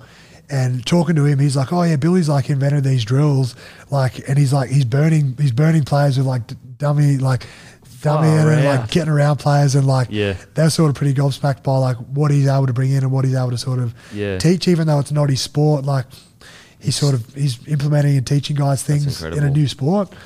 So You've got to have such a good sporting mind. Anyone that's like best athlete or whatever, Powerade athlete a few years in a row. Mm. Yeah. He's just like this. uh, Yeah. He's just. Yeah, he's ultimate competitor. Yeah. He's ultimate athlete, as I said, because he leaves no stone unturned with his preparation. Like he's whether it's yeah rehab, recovery, Yeah. video. He's just he's ultimate professional. You guys are playing great. Uh, the Cowboys scrape in, but really you dominated that grand final. What, what do you remember from the grand final? It's the first one you end up winning, and Yeah. So we had we had Richie McCaw come in and speak to us the the week leading into the grand final, Mm. and you know everyone knows who Richie McCaw is. He's an All Blacks great. He's captain. Um, he came in and spoke to the group just about his experiences in big games and you know his achievements and you know his preparation and all those sorts of things. And I think one of the biggest things I got out of that speech was he sort of spoke about spoke about like embracing the moment and actually taking it in. And speaking to you before about you know those the three grand finals that I've been involved in previously, I don't think that I did that. I didn't sort of embrace it, look around the crowd. I kind of was just like tunnel vision, and I didn't really take in the atmosphere. And and I, as I said, I don't have a lot of memories of it, mm. but because of that, like I, I took it in, and I, I remember a lot more around the game because of okay. sort of what he said. yeah, Um, so yeah, I was mindful of that. As you said, they they they did well to scrape in. Like they, I think they might have even been relying on a game yeah, they were to yeah. make the eight, Yeah. and then they went on and won the three finals in a row. Morgan, it was uh, Morgan. Some of Morgan's best ever, like some of the best form I've seen from a seven. Like he was incredible, Mm. Yeah. incredible, and the big Jason Taumalolo as well. Yeah. Um, so in the game, do you remember anything specifically in the game? Uh, I remember early on the um, the Shaun Fensom, he he badly Oh, broke yeah. his ankle or Yeah. something. I think I'm not sure exactly what it was. It was his lower leg related. So we sort of we sort of had a bit of momentum. I think Jesse Bromwich might have made a break, Mm. and um, and not long, and just around that was when. So there was a big pause in play for a long period of time. It was quite early in the game. So Yeah. as you can imagine, you've sort of um, you've done the do the anthem. I forget. I think they do the anthem, yeah. so we did, did the anthem. Um, and then obviously yeah, you might get your ball in your hands a, a bit more, and then like four minutes in the game, I reckon it was. It was not long. Yeah, wow. Like so, everyone's still pumped up, Yeah. Mm. and then we sort of there's a long break in play for a period of time. So that was kind of like, oh, that was hard, I guess, because you kind of still want to get going. Like it's there's eighty thousand people there, the Yeah. atmosphere is huge, Yeah. and there's kind of just like a bit of a lull in the game. Mm. So I do. That's sort of the first memory I have of it. But I think from memory, the all, the tries that we scored, a lot of the tries that we scored were like plays that we trained. Yeah, okay. Like so, I think when Billy uh, Felise scored, no, Billy scored, like that was a trained one. So it was good to see like the ones that we trained and like tactically worked out, like they they come to fruition and, Mm. Yeah, and, we, yeah. and we scored. Um, yeah, so that was yeah. I just was just exciting. Scored to, a meaty too. got a meaty as well. Tell me, like, do you remember that? The feeling Yeah, I of going remember the feeling. scoring in an NRL grand yeah, final. and that like was something we'd spoken about as well. Was um, I think the way that the Cowboys had defended at that time, the onus on was a lot on the inside man because I, I think they were like a they slid quite a lot. Yeah. and I think their their four man, like their back rower, often sort of slid out, and we were sort of preparing for that. Mm. And I think whoever was there sort of did did do that, Yeah, okay. and they sort of slid out, and I sort of the space had opened up for me. Yeah. So I think sort of when I embraced Smithy, because Smithy was a f- passed me the ball, he was the first person that came to me when I scored the try. Yeah. Um, it was almost like we we, We practiced and we trained for Yeah. that sort of because that was the way that their defensive system was at the time. Mm. So it was exciting because something like that had had, Yeah. had worked out. Mate. Uh, but yeah, like yeah, the feeling of that, Oh. and that was sort of that was at the back end of the game as well. So that was sort of a feeling of like we're bloody close to it it being done. Like it wasn't the job wasn't done yet. Yeah. But like I think the following try from that was like almost sealed it with the amount of time that was left. Mm. And I think I remember getting to I do remember coming to a scrum at the very end and, and we couldn't lose at this stage like the with the amount of time that was left and the amount of points they needed to get, it was physically impossible for Yeah. them to win the game. And I think me and Jesse like embraced each other and we just got really excited. I think it was Billy that was just like he sort of just like calmed us down. He's like, right, like Yeah. we haven't won yet. Like Yeah. we're gonna win. But, But- but with the game's not over yet, and I just didn't didn't matter. Like I was still just like still just so excited, just Yeah. thinking like let like can't wait for the Hooter to go because it's going to be so exciting. But Yeah. that was like a moment that I remember going to the scrum, and Billy just like keeping it calm for us. The, the veteran. Yeah, I know. That feeling incredible, but like seeing Slater winning that Clive Churchill Mm. as well. Yeah, as I said, I think because of the adversity that he come back with through his injury, whether he was going to return or whether he was, you know, possibly going to retire, um, yeah, like he deserved it for everything that he come back for and the way that he played in that game. It was, yeah, it was a good finish. Um, and what about the, the celebrations after? What were they like? Oh, good. Yeah. it was fun. it was good to be on the winning side. Yeah, bloody oath. We um we stayed at the Pullman. I think most teams stay at the Pullman when they that week leading the grand final. So we we we sp- we stayed at the ground for actually a long time. Like we we stayed at the ground at, a- at ANZ till maybe three o'clock in the morning. I reckon. Yeah. So it was good. Like there were guys that was still in their full playing kit. Like guys that hadn't had a shower. Like I think Smithy came back on the plane in his playing kit. Like No way. He might have gone in his pl- on the plane. If not, it, it was he would have had a shower like at seven o'clock in the morning before our eight o'clock flight. Like would have Yeah, been like thousand beers. yeah, there was a few beers. so we yeah we'd stayed at ANZ there till three o'clock in the morning, and then I think we trickled over to. There was a room they had for us at the at the Pullman there, so we stayed there. I don't think no one would have slept. Yeah. And then we had a charter flight that was flying us back to Melbourne. It's you know, seven or eight o'clock in the morning, I think, because we were going to Federation Square. We were going to be greeted by like all of our members and supporters. Um, so yeah, it was yeah, it was a tough bus ride and plane ride back mm. to to Melbourne. Hurting. Yeah, it was hurting a little bit. and then yeah, then we got there, and then yeah, celebration. I think we went to a to a pub or something after Yeah. that, and we just sort of kicked on. I think the game was the game replayed throughout the day or something. We we we ended up watching the game together while we're having beers and stuff. So yeah, it was a, it was a fair celebration. Okay, so the next year you make. Oh, sorry, 2019. Uh, You make your. Uh, you make so the 2018 grand final. You ro- roll in against a red hot Roosters side. Yeah. Just didn't seem to. Was it just not your day that day? It just didn't seem to click externally looking. Yeah, it's um similar sort of feeling, I guess, to the the Sharks game. Like they just had they had such high energy at the start of the game, and they just had a similar plan. I think to like two years before, where bombing like kicking high, Yeah. and then like landing on the fullback, Mm. and then you know harder longer for the forwards to retreat back behind the ball, and then just trying to you know front load their energy to try and like limit our meters as best they could, Mm. and you know we're obviously trying to do the same thing. So it's a battle of you know a battle of trying to do that. But yeah, that that's probably one of the other games where I probably felt the most fatigued as well. Yeah. Uh, but yeah, just wasn't our day. Um, and so, yeah, 2018 obviously heartbreaking, but 2019 you had a call up in the second game for Origin series. Uh, I mean, how did the call up happen? Yeah, it was exciting. Um, trying to think back to the moment where where it happened. I, I was at home when I got the call from Freddie, and I'd been involved in previous times, like as injury cover. Like I'd Yeah. not gone in as not even necessarily as 18th or 9th, like 19th. It might have even been like you know 20th man in case like there was one year I think where Boyd Cordner or Tyson Frizell, there was a couple of boys that were under an injury cloud. So I went in just as injury cover in a, in some previous years, and then I got the call from Freddie, um, who told me that I was going to be involved like in the squad again. Yeah. So I didn't know still whether I was playing or not until like I got to the camp. So even getting to the camp, Wow. I don't even think it was till a day or so later that I was like, I didn't want to ask. I'm like, so am I playing? Yeah, Or- 100%. Yeah, like, am. I in for the squad? Like, I didn't care. I was, I was happy to be involved in the squad. Didn't, Yeah. didn't bother me, but I wasn't sure what capacity I was involved. Mm. Um, and then yeah, like later found out that I was I was playing, so I was I was pumped with that. Uh, yeah, that was in Perth. First game was in Perth, so Was that the Tom Trbojevic hat yeah, trick one? Yeah, yeah. Was- so we we ended up winning pretty convincingly. I think it was thirty, yeah, Yeah. thirty something to four or whatever it was. But it was different. I guess a different experience. You know, only later finding out. Obviously, having like a not a New South Wales, it was like a pretty neutral crowd. Yeah. because it was in Perth. So that was like a different experience to later experiencing playing in Brisbane and playing at um, ANZ. playing at ANZ. Yeah. Um, obviously, different playing at ANZ because you've just got the Blatchy's Blues. It's all you know. It's all Blues.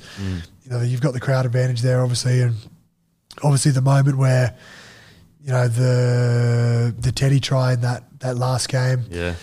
Pardon me. The uh, yeah, the last try that he scored in the like just on full time Oh. was like ridiculous. Were you on the field at that stage? Yeah, I was on the field. So like I'd never experienced anything like it because I'd always either been a minority crowd, I guess, because even when I was at the Bulldogs, we we would have had the majority crowd, I guess, against Melbourne in 2012. Yeah. But I said, Mum, I don't really have a, a lot of memories of it. Yeah. And it was a pretty, I'd say it was probably a more South Sydney dominant crowd in 2014 because they hadn't been in a grand final for years. Forever, like, it'd yeah. been forever. So to have like such a dominant New South Wales crowd was just like, oh, like I've never experienced anything like it Mm. Before because like it was just so many 80,000 blues. Yeah. Um, and the way that it was won, the way that it was game was, it was just like, yeah, it was hard to, Mate. it's, yeah, it was a fond memory. So you when so you you sit- you're on the field, you're playing whatever. Boyd Cordner gets to play the ball. He passes it to Cam Murray. Cam Murray gives it to Piercy. Gives it to Tom Trbojevic. I got in the way a little bit of that too. I Did ya? wasn't, I wasn't sure whether I was running a lead or whether I was sitting back. So like, I'm funny whenever I see the, the play unfold. Cam got the ball and he played out the back to Mitch Pearce, but I was like, I was sort of in no man's land in the play. I was just like, oh, I didn't really contribute to anything here, but good on you for scoring the try. Mate, chalk it up. So I was part of the play. I ran the yeah, I was short in there. Just a boy from is it South of Bega? What's that? South of Bega. You just Oh, from I was in Bega. Yeah, Bega. Like, yeah, That area. Bega. So a boy from Bega winning an Origin series. What's that feeling like? no, it was unreal. It's a very surreal moment, and as I said, just like I was, I was really happy just to be involved, like Mm. as playing Origin. Um, you know, second game got the call up to play. Third game was the decider, Yeah, and yeah, as I said the way that it was won as well. Like, yeah, I was pretty, I was chuffed. mate. What a. I mean, to win it like that, you know, like that. It's going to go down in folklore. I can still see Teddy diving over the line, going, ah, looking up. Mm. Yeah, Um, because that was um, oh back row. The ma- name escaped me for a moment. The back row who debuted, um, who's retired since. Um, God, I've lost me. for, anyway, for New South Wales. No, no, for Queensland. Had Queensland. a blinder. Um, Uh, Gavin Cooper. Ethan Lowe. Oh, Ethan, Ethan Lowe. Lowe. Ethan Sorry, Lowe, yes, Yeah. Ethan Lowe. Yeah, he had a blinder as well. Yeah, he- like it was- was incredible. He was really good for him. Yeah, yeah. And like he came up with some really big plays as well, like on debut. plays. So like he had like one of the best debuts of like Seen, probably someone you've seen. Yeah. And um, yeah, so that was uh, that. I, I don't know why I remember that, but Yeah. then obviously the moment of the of winning, Yeah. yeah, it was special. Incredible, incredible. Okay, so 2019, um, which you guys got beaten, I think, by the Roosters in the prelim. Yep. And then so I remember, I think I like uh, an interview with Bellamy. You could see it really, really stung him. Did it sting the Yeah. playing groups quite a yeah, lot? I think I think that stung so much because we'd had like one of the best home and away seasons that year. So Yeah. we I think we'd only lost three games. You looked unstoppable. Like, we lost incredible. three games. I'm pretty sure, no more than four. It was three or four. Yeah. And like, I think we'd had a record for like a, a, some sort of attacking record. I don't know what it was. It might have been points scored or something. But so statistically, we done. If you'd looked at it on paper, you'd have gone, oh, they would have done really well. They Yeah. they may have made made or won the grand final on paper. Um, so I think that was the most disappointing thing was because we'd done so well up until that point. As I said, we'd achieved records. We'd home and away season was really good, and then at the final straw, we like we let ourselves down. So that was that was why it was particularly disappointing because you know the players felt that way, that Craig felt that way as well. Um, it was just a bit of an anticlimax to like a really good year. 2020, uh, obviously COVID hits, he's all move away. Um, your sixth grand final appearance as well. Uh, also, uh, February, um, you're announced the co-captains of Melbourne, succeeding the great Cameron Smith. Um, so, like, yeah, the 2020 grand final, what was that like? Yeah, it's a, obviously it was a weird season because we like all the uncertainty around that season was so we'd played two games at the start of that year, and then we all got bought in, and then I still remember pretty vividly Frank Ponissi, our footy manager, just saying like, COVID's hit, mm. go home. Like we don't know how long. It could be the season. It could be a month. Like we've got no idea. Yeah. Like we don't know what's going to happen. So all the uncertainty around that was like, like we're literally just like leaving and going back to wherever we're from. Yeah. And for an unknown amount of time as well. So it's, like, what do I like? Am I going to go work so somewhere like now? I don't Yeah. have a job. Like Yeah. I know some staff, like some of our staff members went and, like got jobs. Crazy. Like they went and worked and did other stuff. Yeah. Because obviously, you know, we like um, players and staff like pay cuts as well. So it's like some of those other guys needed more money to support Yeah. their families and things as well. So um, it was a really strange year, and it ended up being seven weeks or something all up that we came back, and then we ended up coming back to. We spent like a three week stint in Albury, and did a, like a preseason training, like a mini preseason training camp Yes. there, and then yeah, so it's just weird how the the year unfolded to then sort of play like a condensed season, like it was a twenty round season, I think Yeah. all up. And then obviously we relocated to Sunshine Coast Mm. indefinitely as well, which ended up being four months for us. Yeah. So I just there was so much uncertainty around whether we were returning home, whether partners were coming. Mm. Partners come up in dribs and drabs, but then they had to isolate some of them. So it was just like it was a it was a nightmare. Yeah, like in terms of relocation, like Yeah. definitely not taken away from what society was going through at the time because it was people lost jobs and Yeah. like a lot of bad stuff was happening. But in, in a football context, it was it was like something we'd never experienced before. Yeah. Yeah. Um, but yeah, so I think to go through all of that adversity in a football context, to all the travel and all the changing that we'd had, sort of had, to then go on and win the grand final, like that's probably the one that stands out for that because it was because of everything that went went into that year, Mm. and like no crowds for all the games, and like a, it was like there's a limited crowd for the grand final, even Yep. like. It was um, because of the year that was to win that one was like it was special. Yeah, when the shit hit the fan, you guys kind of Yeah. came out strong, and the game also changed as well. Yeah. I thought that was really good too to show that you know the knock on the Storm for a period was oh they're just really good at wrestling, that's why they win the comp. Then the rules come in and it changes in the Yeah. first year where wrestling is nowhere near as Yeah. effective. You guys win the comp. Yeah, To it's funny you say that as well because we like do a lot of like the coaches do like a lot of statistical analysis down there as well, and it's funny like we were like we were like not even the top four best at the time for slowing the ruck down. Like we were like sixth or something. Yeah, wow. So it's like whenever you'd get that. Um, Whenever you get that feedback from media and stuff about the storm, it's like you'd almost laugh and you go, "We're not even the top four for Yeah. like someone to play the ball down." Yeah. Like, so it was. It's it was kind of you'd almost laugh. You'd almost laugh at it because it was like statistically, it's not even like we're, we were six, I think, Yeah. at, the, at that time. Yeah. So And, I, um, and and that's the thing. Like I, I think as a club, that was such a good win for you guys because it proved like no, no. The reason we win comps is because of the standards we set and the way we do things. It's not about some little gimmicky thing that we happen to do. Yeah, Um, that's. I think that's the strength of Craig as well. Is the fact that, and that's why he's had success for two decades. Is because he's just got, and you've probably spoken to Cameron about this as well. But he's just got such. There's, there's no nothing fancy about what he does. It's just he just gives individuals and units within the team like really simple roles. Mm. Yeah. and he's just got a high expectation on the roles within them, Mm. whether it's you individually or whether it's your unit, whether it's your edge, whether it's your middle group. Yeah. He's just got high expectations of them and he reviews them so diligently, like at training, like after an error, like I think there was a thing where we had to do, I thought it was six push ups that you had to do after a, a thing. And Jason Ryles, well, he wasn't sure either, but he's like, he wasn't sure if it was six or 10. Yeah. And I remember Riley coming over, he goes, Oh, mate, just be careful because um, we like at the end of the session when we done it, like that's when you do your push ups, Yeah. obviously.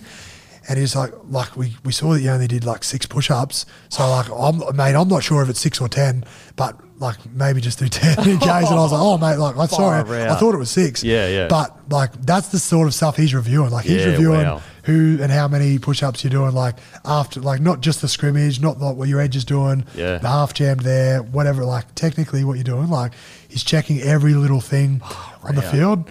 So that's like if he's going to that level of detail Yeah. to check out things like you can imagine the level of detail that he expects from individuals Mm. on the field to do their role. Yeah, incredible from Craig like that. And, and it's true, you have to set the standards. Like, you have to set the standards. Yeah. Yeah, no. Um, Exactly. So, okay, 2020, that first half was just you blow them off the park. And then the Sorry, sec- what you 2020? Yes, yes. First half, you blow them off the park and Yeah. things are looking fantastic. Life's good. Second half, they, they score a try and you guys are doing such uncharacteristic things. What was it like it there? Yeah, I know. Like, you definitely don't think in the first half that you've won it Yeah. because even though we were we were like twenty nil up, I think Yeah. Mm. like we were winning pretty well first half, and like obviously Craig, you know, very good at keeping people grounded and saying like make sure you keep doing what you're doing, like Yeah. make sure you don't get complacent in anything. And yeah, as I said, there were some uncharacteristic errors, some like yeah, uncharacteristic misses in you know defense, and I think at the end of the game, like they only needed one try Yeah. to win the game, Crazy. and we had eleven men on the field, Yeah, two- and two we had, sin bins. we had to kick off to them, so we had eleven men, two sin bins. Yeah. So you can imagine what like his head was doing. Were you thinking Cronulla? You were, were you thinking, oh, fuck, like, the, Oh, I I wasn't think I I was mine on the job like really Yeah. like in the moment like I was just thinking righto what do we do like yeah, and just trying to think like you just got to move like you just got to move even if it's not particularly your job or role because Yeah. Mm. there's only 11 blokes you've got to cover and you've got to cater to that for those missing people so I said we only had to make one tackle like we didn't have to defend a set or anything Yeah. we just had to kick off because full time had gone Yeah. and just tackle whoever had the ball Oh, so it was just like Oh. was just like sheep trying to like trying to herd and just trying to get whoever got it so Yeah.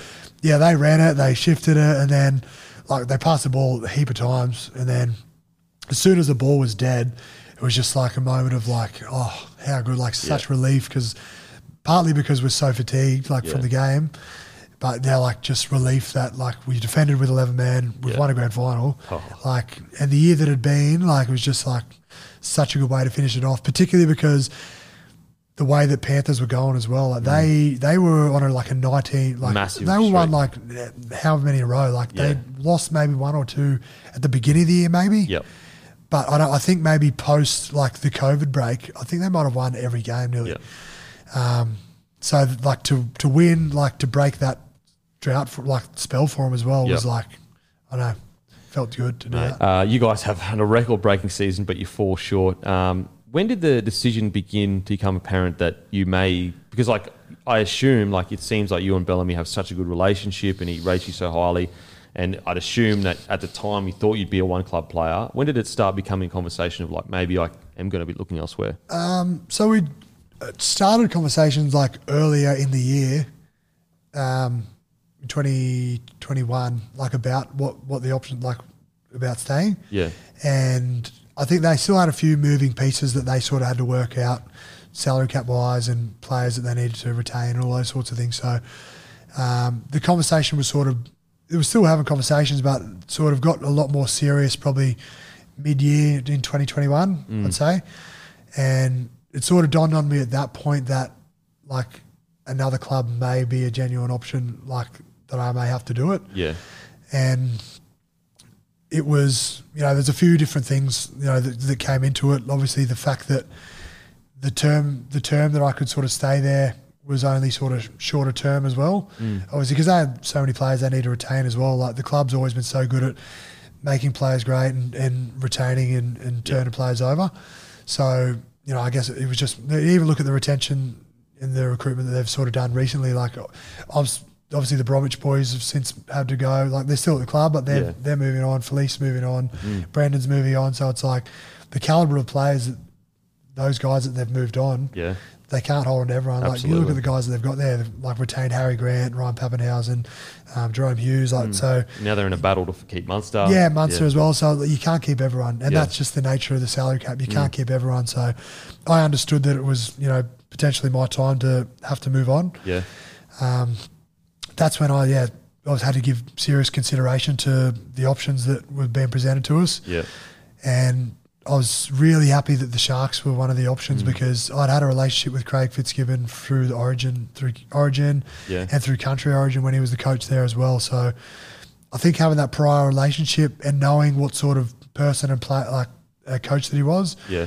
the fact that the Roosters had so much success based on his sort of defensive mentality because he's been the assistant and defensive coach Yeah. there for a decade. So I knew that he was going to bring that defensive mindedness to the club as well. And even talking to Nicho, you know, since the pitch that I sort of, you know, every not the coach and the head of football or whatever, obviously pitching to go to their club. Yeah. It was everything everything that I wanted to hear. Yeah, and it okay. was and it's been delivered on since then. Yeah. So, you know, the just the the culture that he's brought to the club, the defensive mindedness, all that sort of stuff was what he spoke about, and it's come to fruition. And Yeah. that was what I wanted to be a part of moving forward. Mm. So, I was happy that yeah, that was the option that we were presented with. And so were there was there many options? We had myself and the manager like we.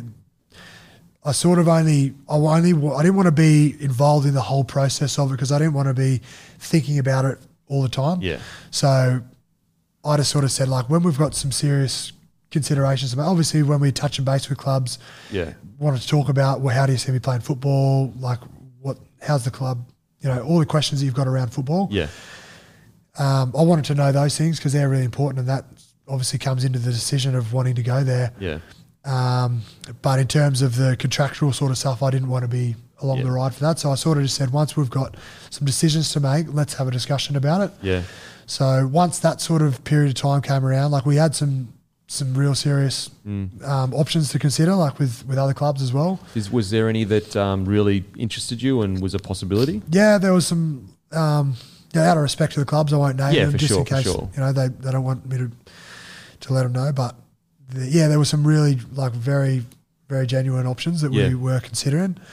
Uh, but in the end, the you know the main thing that for me that it came down to was the footy side of it. Um, you know, obviously all the other secondary stuff that comes with it is you know lifestyle, Yeah. where you're going to live. Yeah. You know, everyone's money comes into it as well for everyone. You Yeah. know, provide for your family.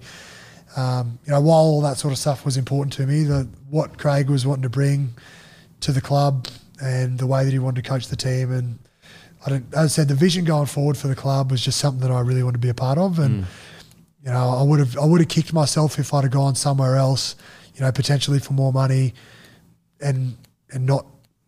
And you know, and looked at them, and, and then seeing them have success, Yeah, I would have yeah. been like, "Oh, I would have loved to have been a Be a part, part of of that." that. Yeah. So, So- the so the vision, like Nicho sp- spoke about the same thing, like Fitzgibbons Fitzgibbons' vision really sold it to him. Was it the vision that that's what made it stand out above the other kind of offers? Is his yeah. vision? Yeah, I, as I said, the fact that I've had a relationship with him prior, so I knew him as a person. Yeah. I knew partly how he coached. Like it's obviously a little bit different in rep environments, Yeah. coaching day to day.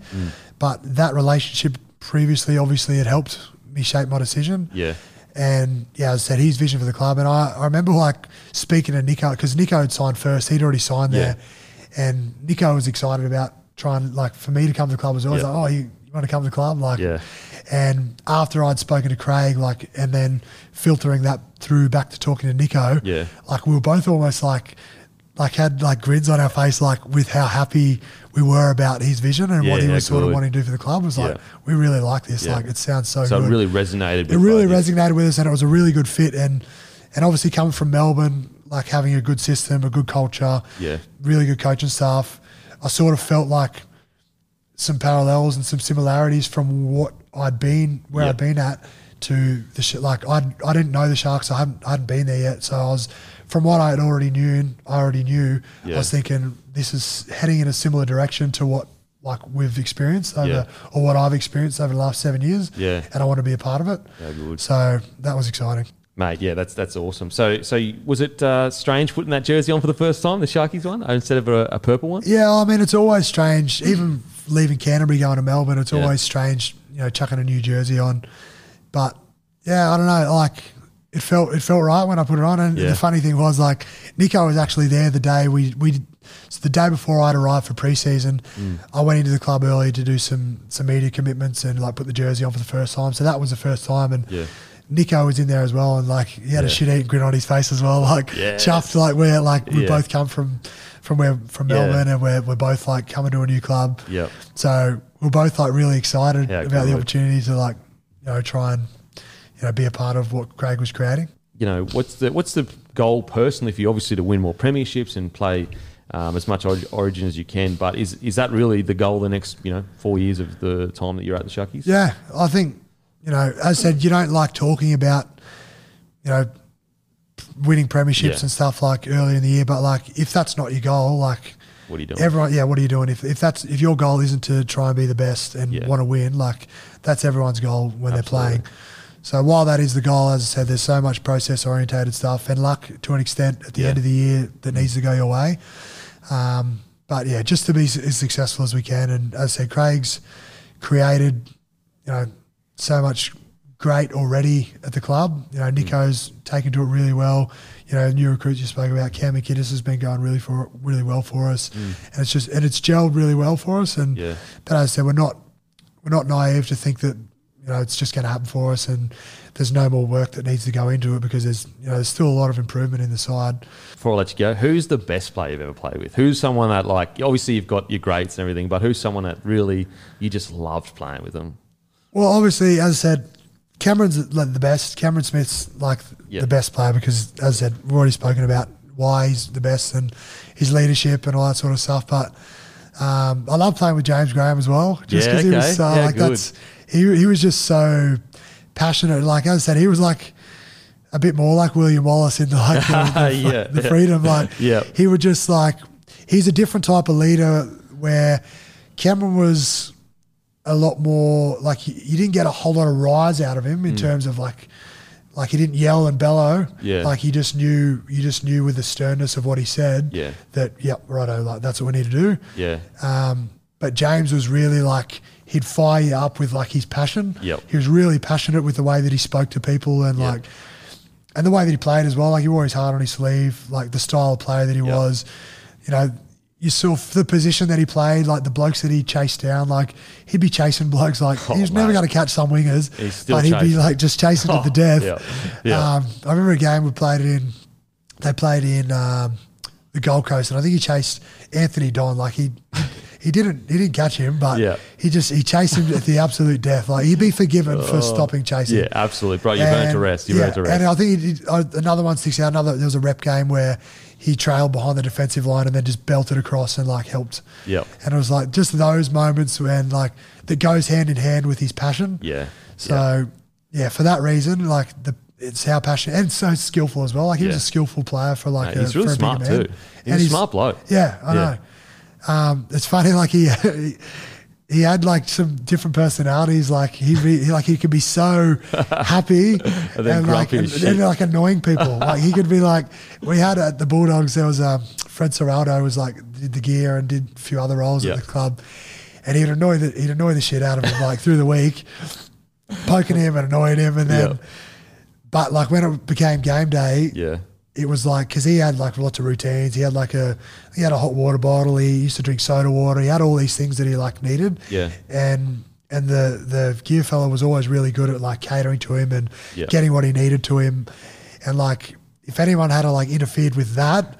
Like he would, he would have got the shits with him, but like outside of that, like he'd, Yeah. he'd be happy just to annoy people Yeah, and prick and prod them. Oh fuck. And um, but yeah, like he, he's a larrikin as well. Like he just yeah, he's such a good good fella and Yep. just such a passionate player. Uh, I ask all the boys this uh, favorite. Uh, well, I say rapper of all time. Are you a rap man? Uh, I loved Eminem growing up, so, So I would, Eminem's if you're gonna say Eminem, Favorite singer of all time? uh, Ed Sheeran, Ed Sheeran. Yeah. Easy, easy Ed Sheeran. mate. If how much would you pay for a duet with Ed Sheeran? Oh, a lot. A lot. I pay a lot. I pay a matchy of any kind. um, favorite movie of all time? Ah, good question. We were rattling off movies the other day. We were trying to do top fives. Shawshank's in like the top five. Remember the Titans. Um, I'd probably say Um, the names escape me at the moment. Shutter Island. Have you seen that? Great. Oh, mate. Shutter Island with Leonardo. DiCaprio in it. Great Very movie. good. Like you don't know until the end Oh, like what's happened. One of the great twists. yeah, I'd say that's top five. That'd be up there with Yeah. with, with close to one. Leonardo, he's a goat. Yeah. He's so, so, so good. Mate, thank you so, so much for coming on the show. I really, really appreciate it. And uh, good luck for the year. No worries. Thanks for having me, mate. Appreciate it. Thanks Boom, for the the jersey. Boss. How good. How good. Done.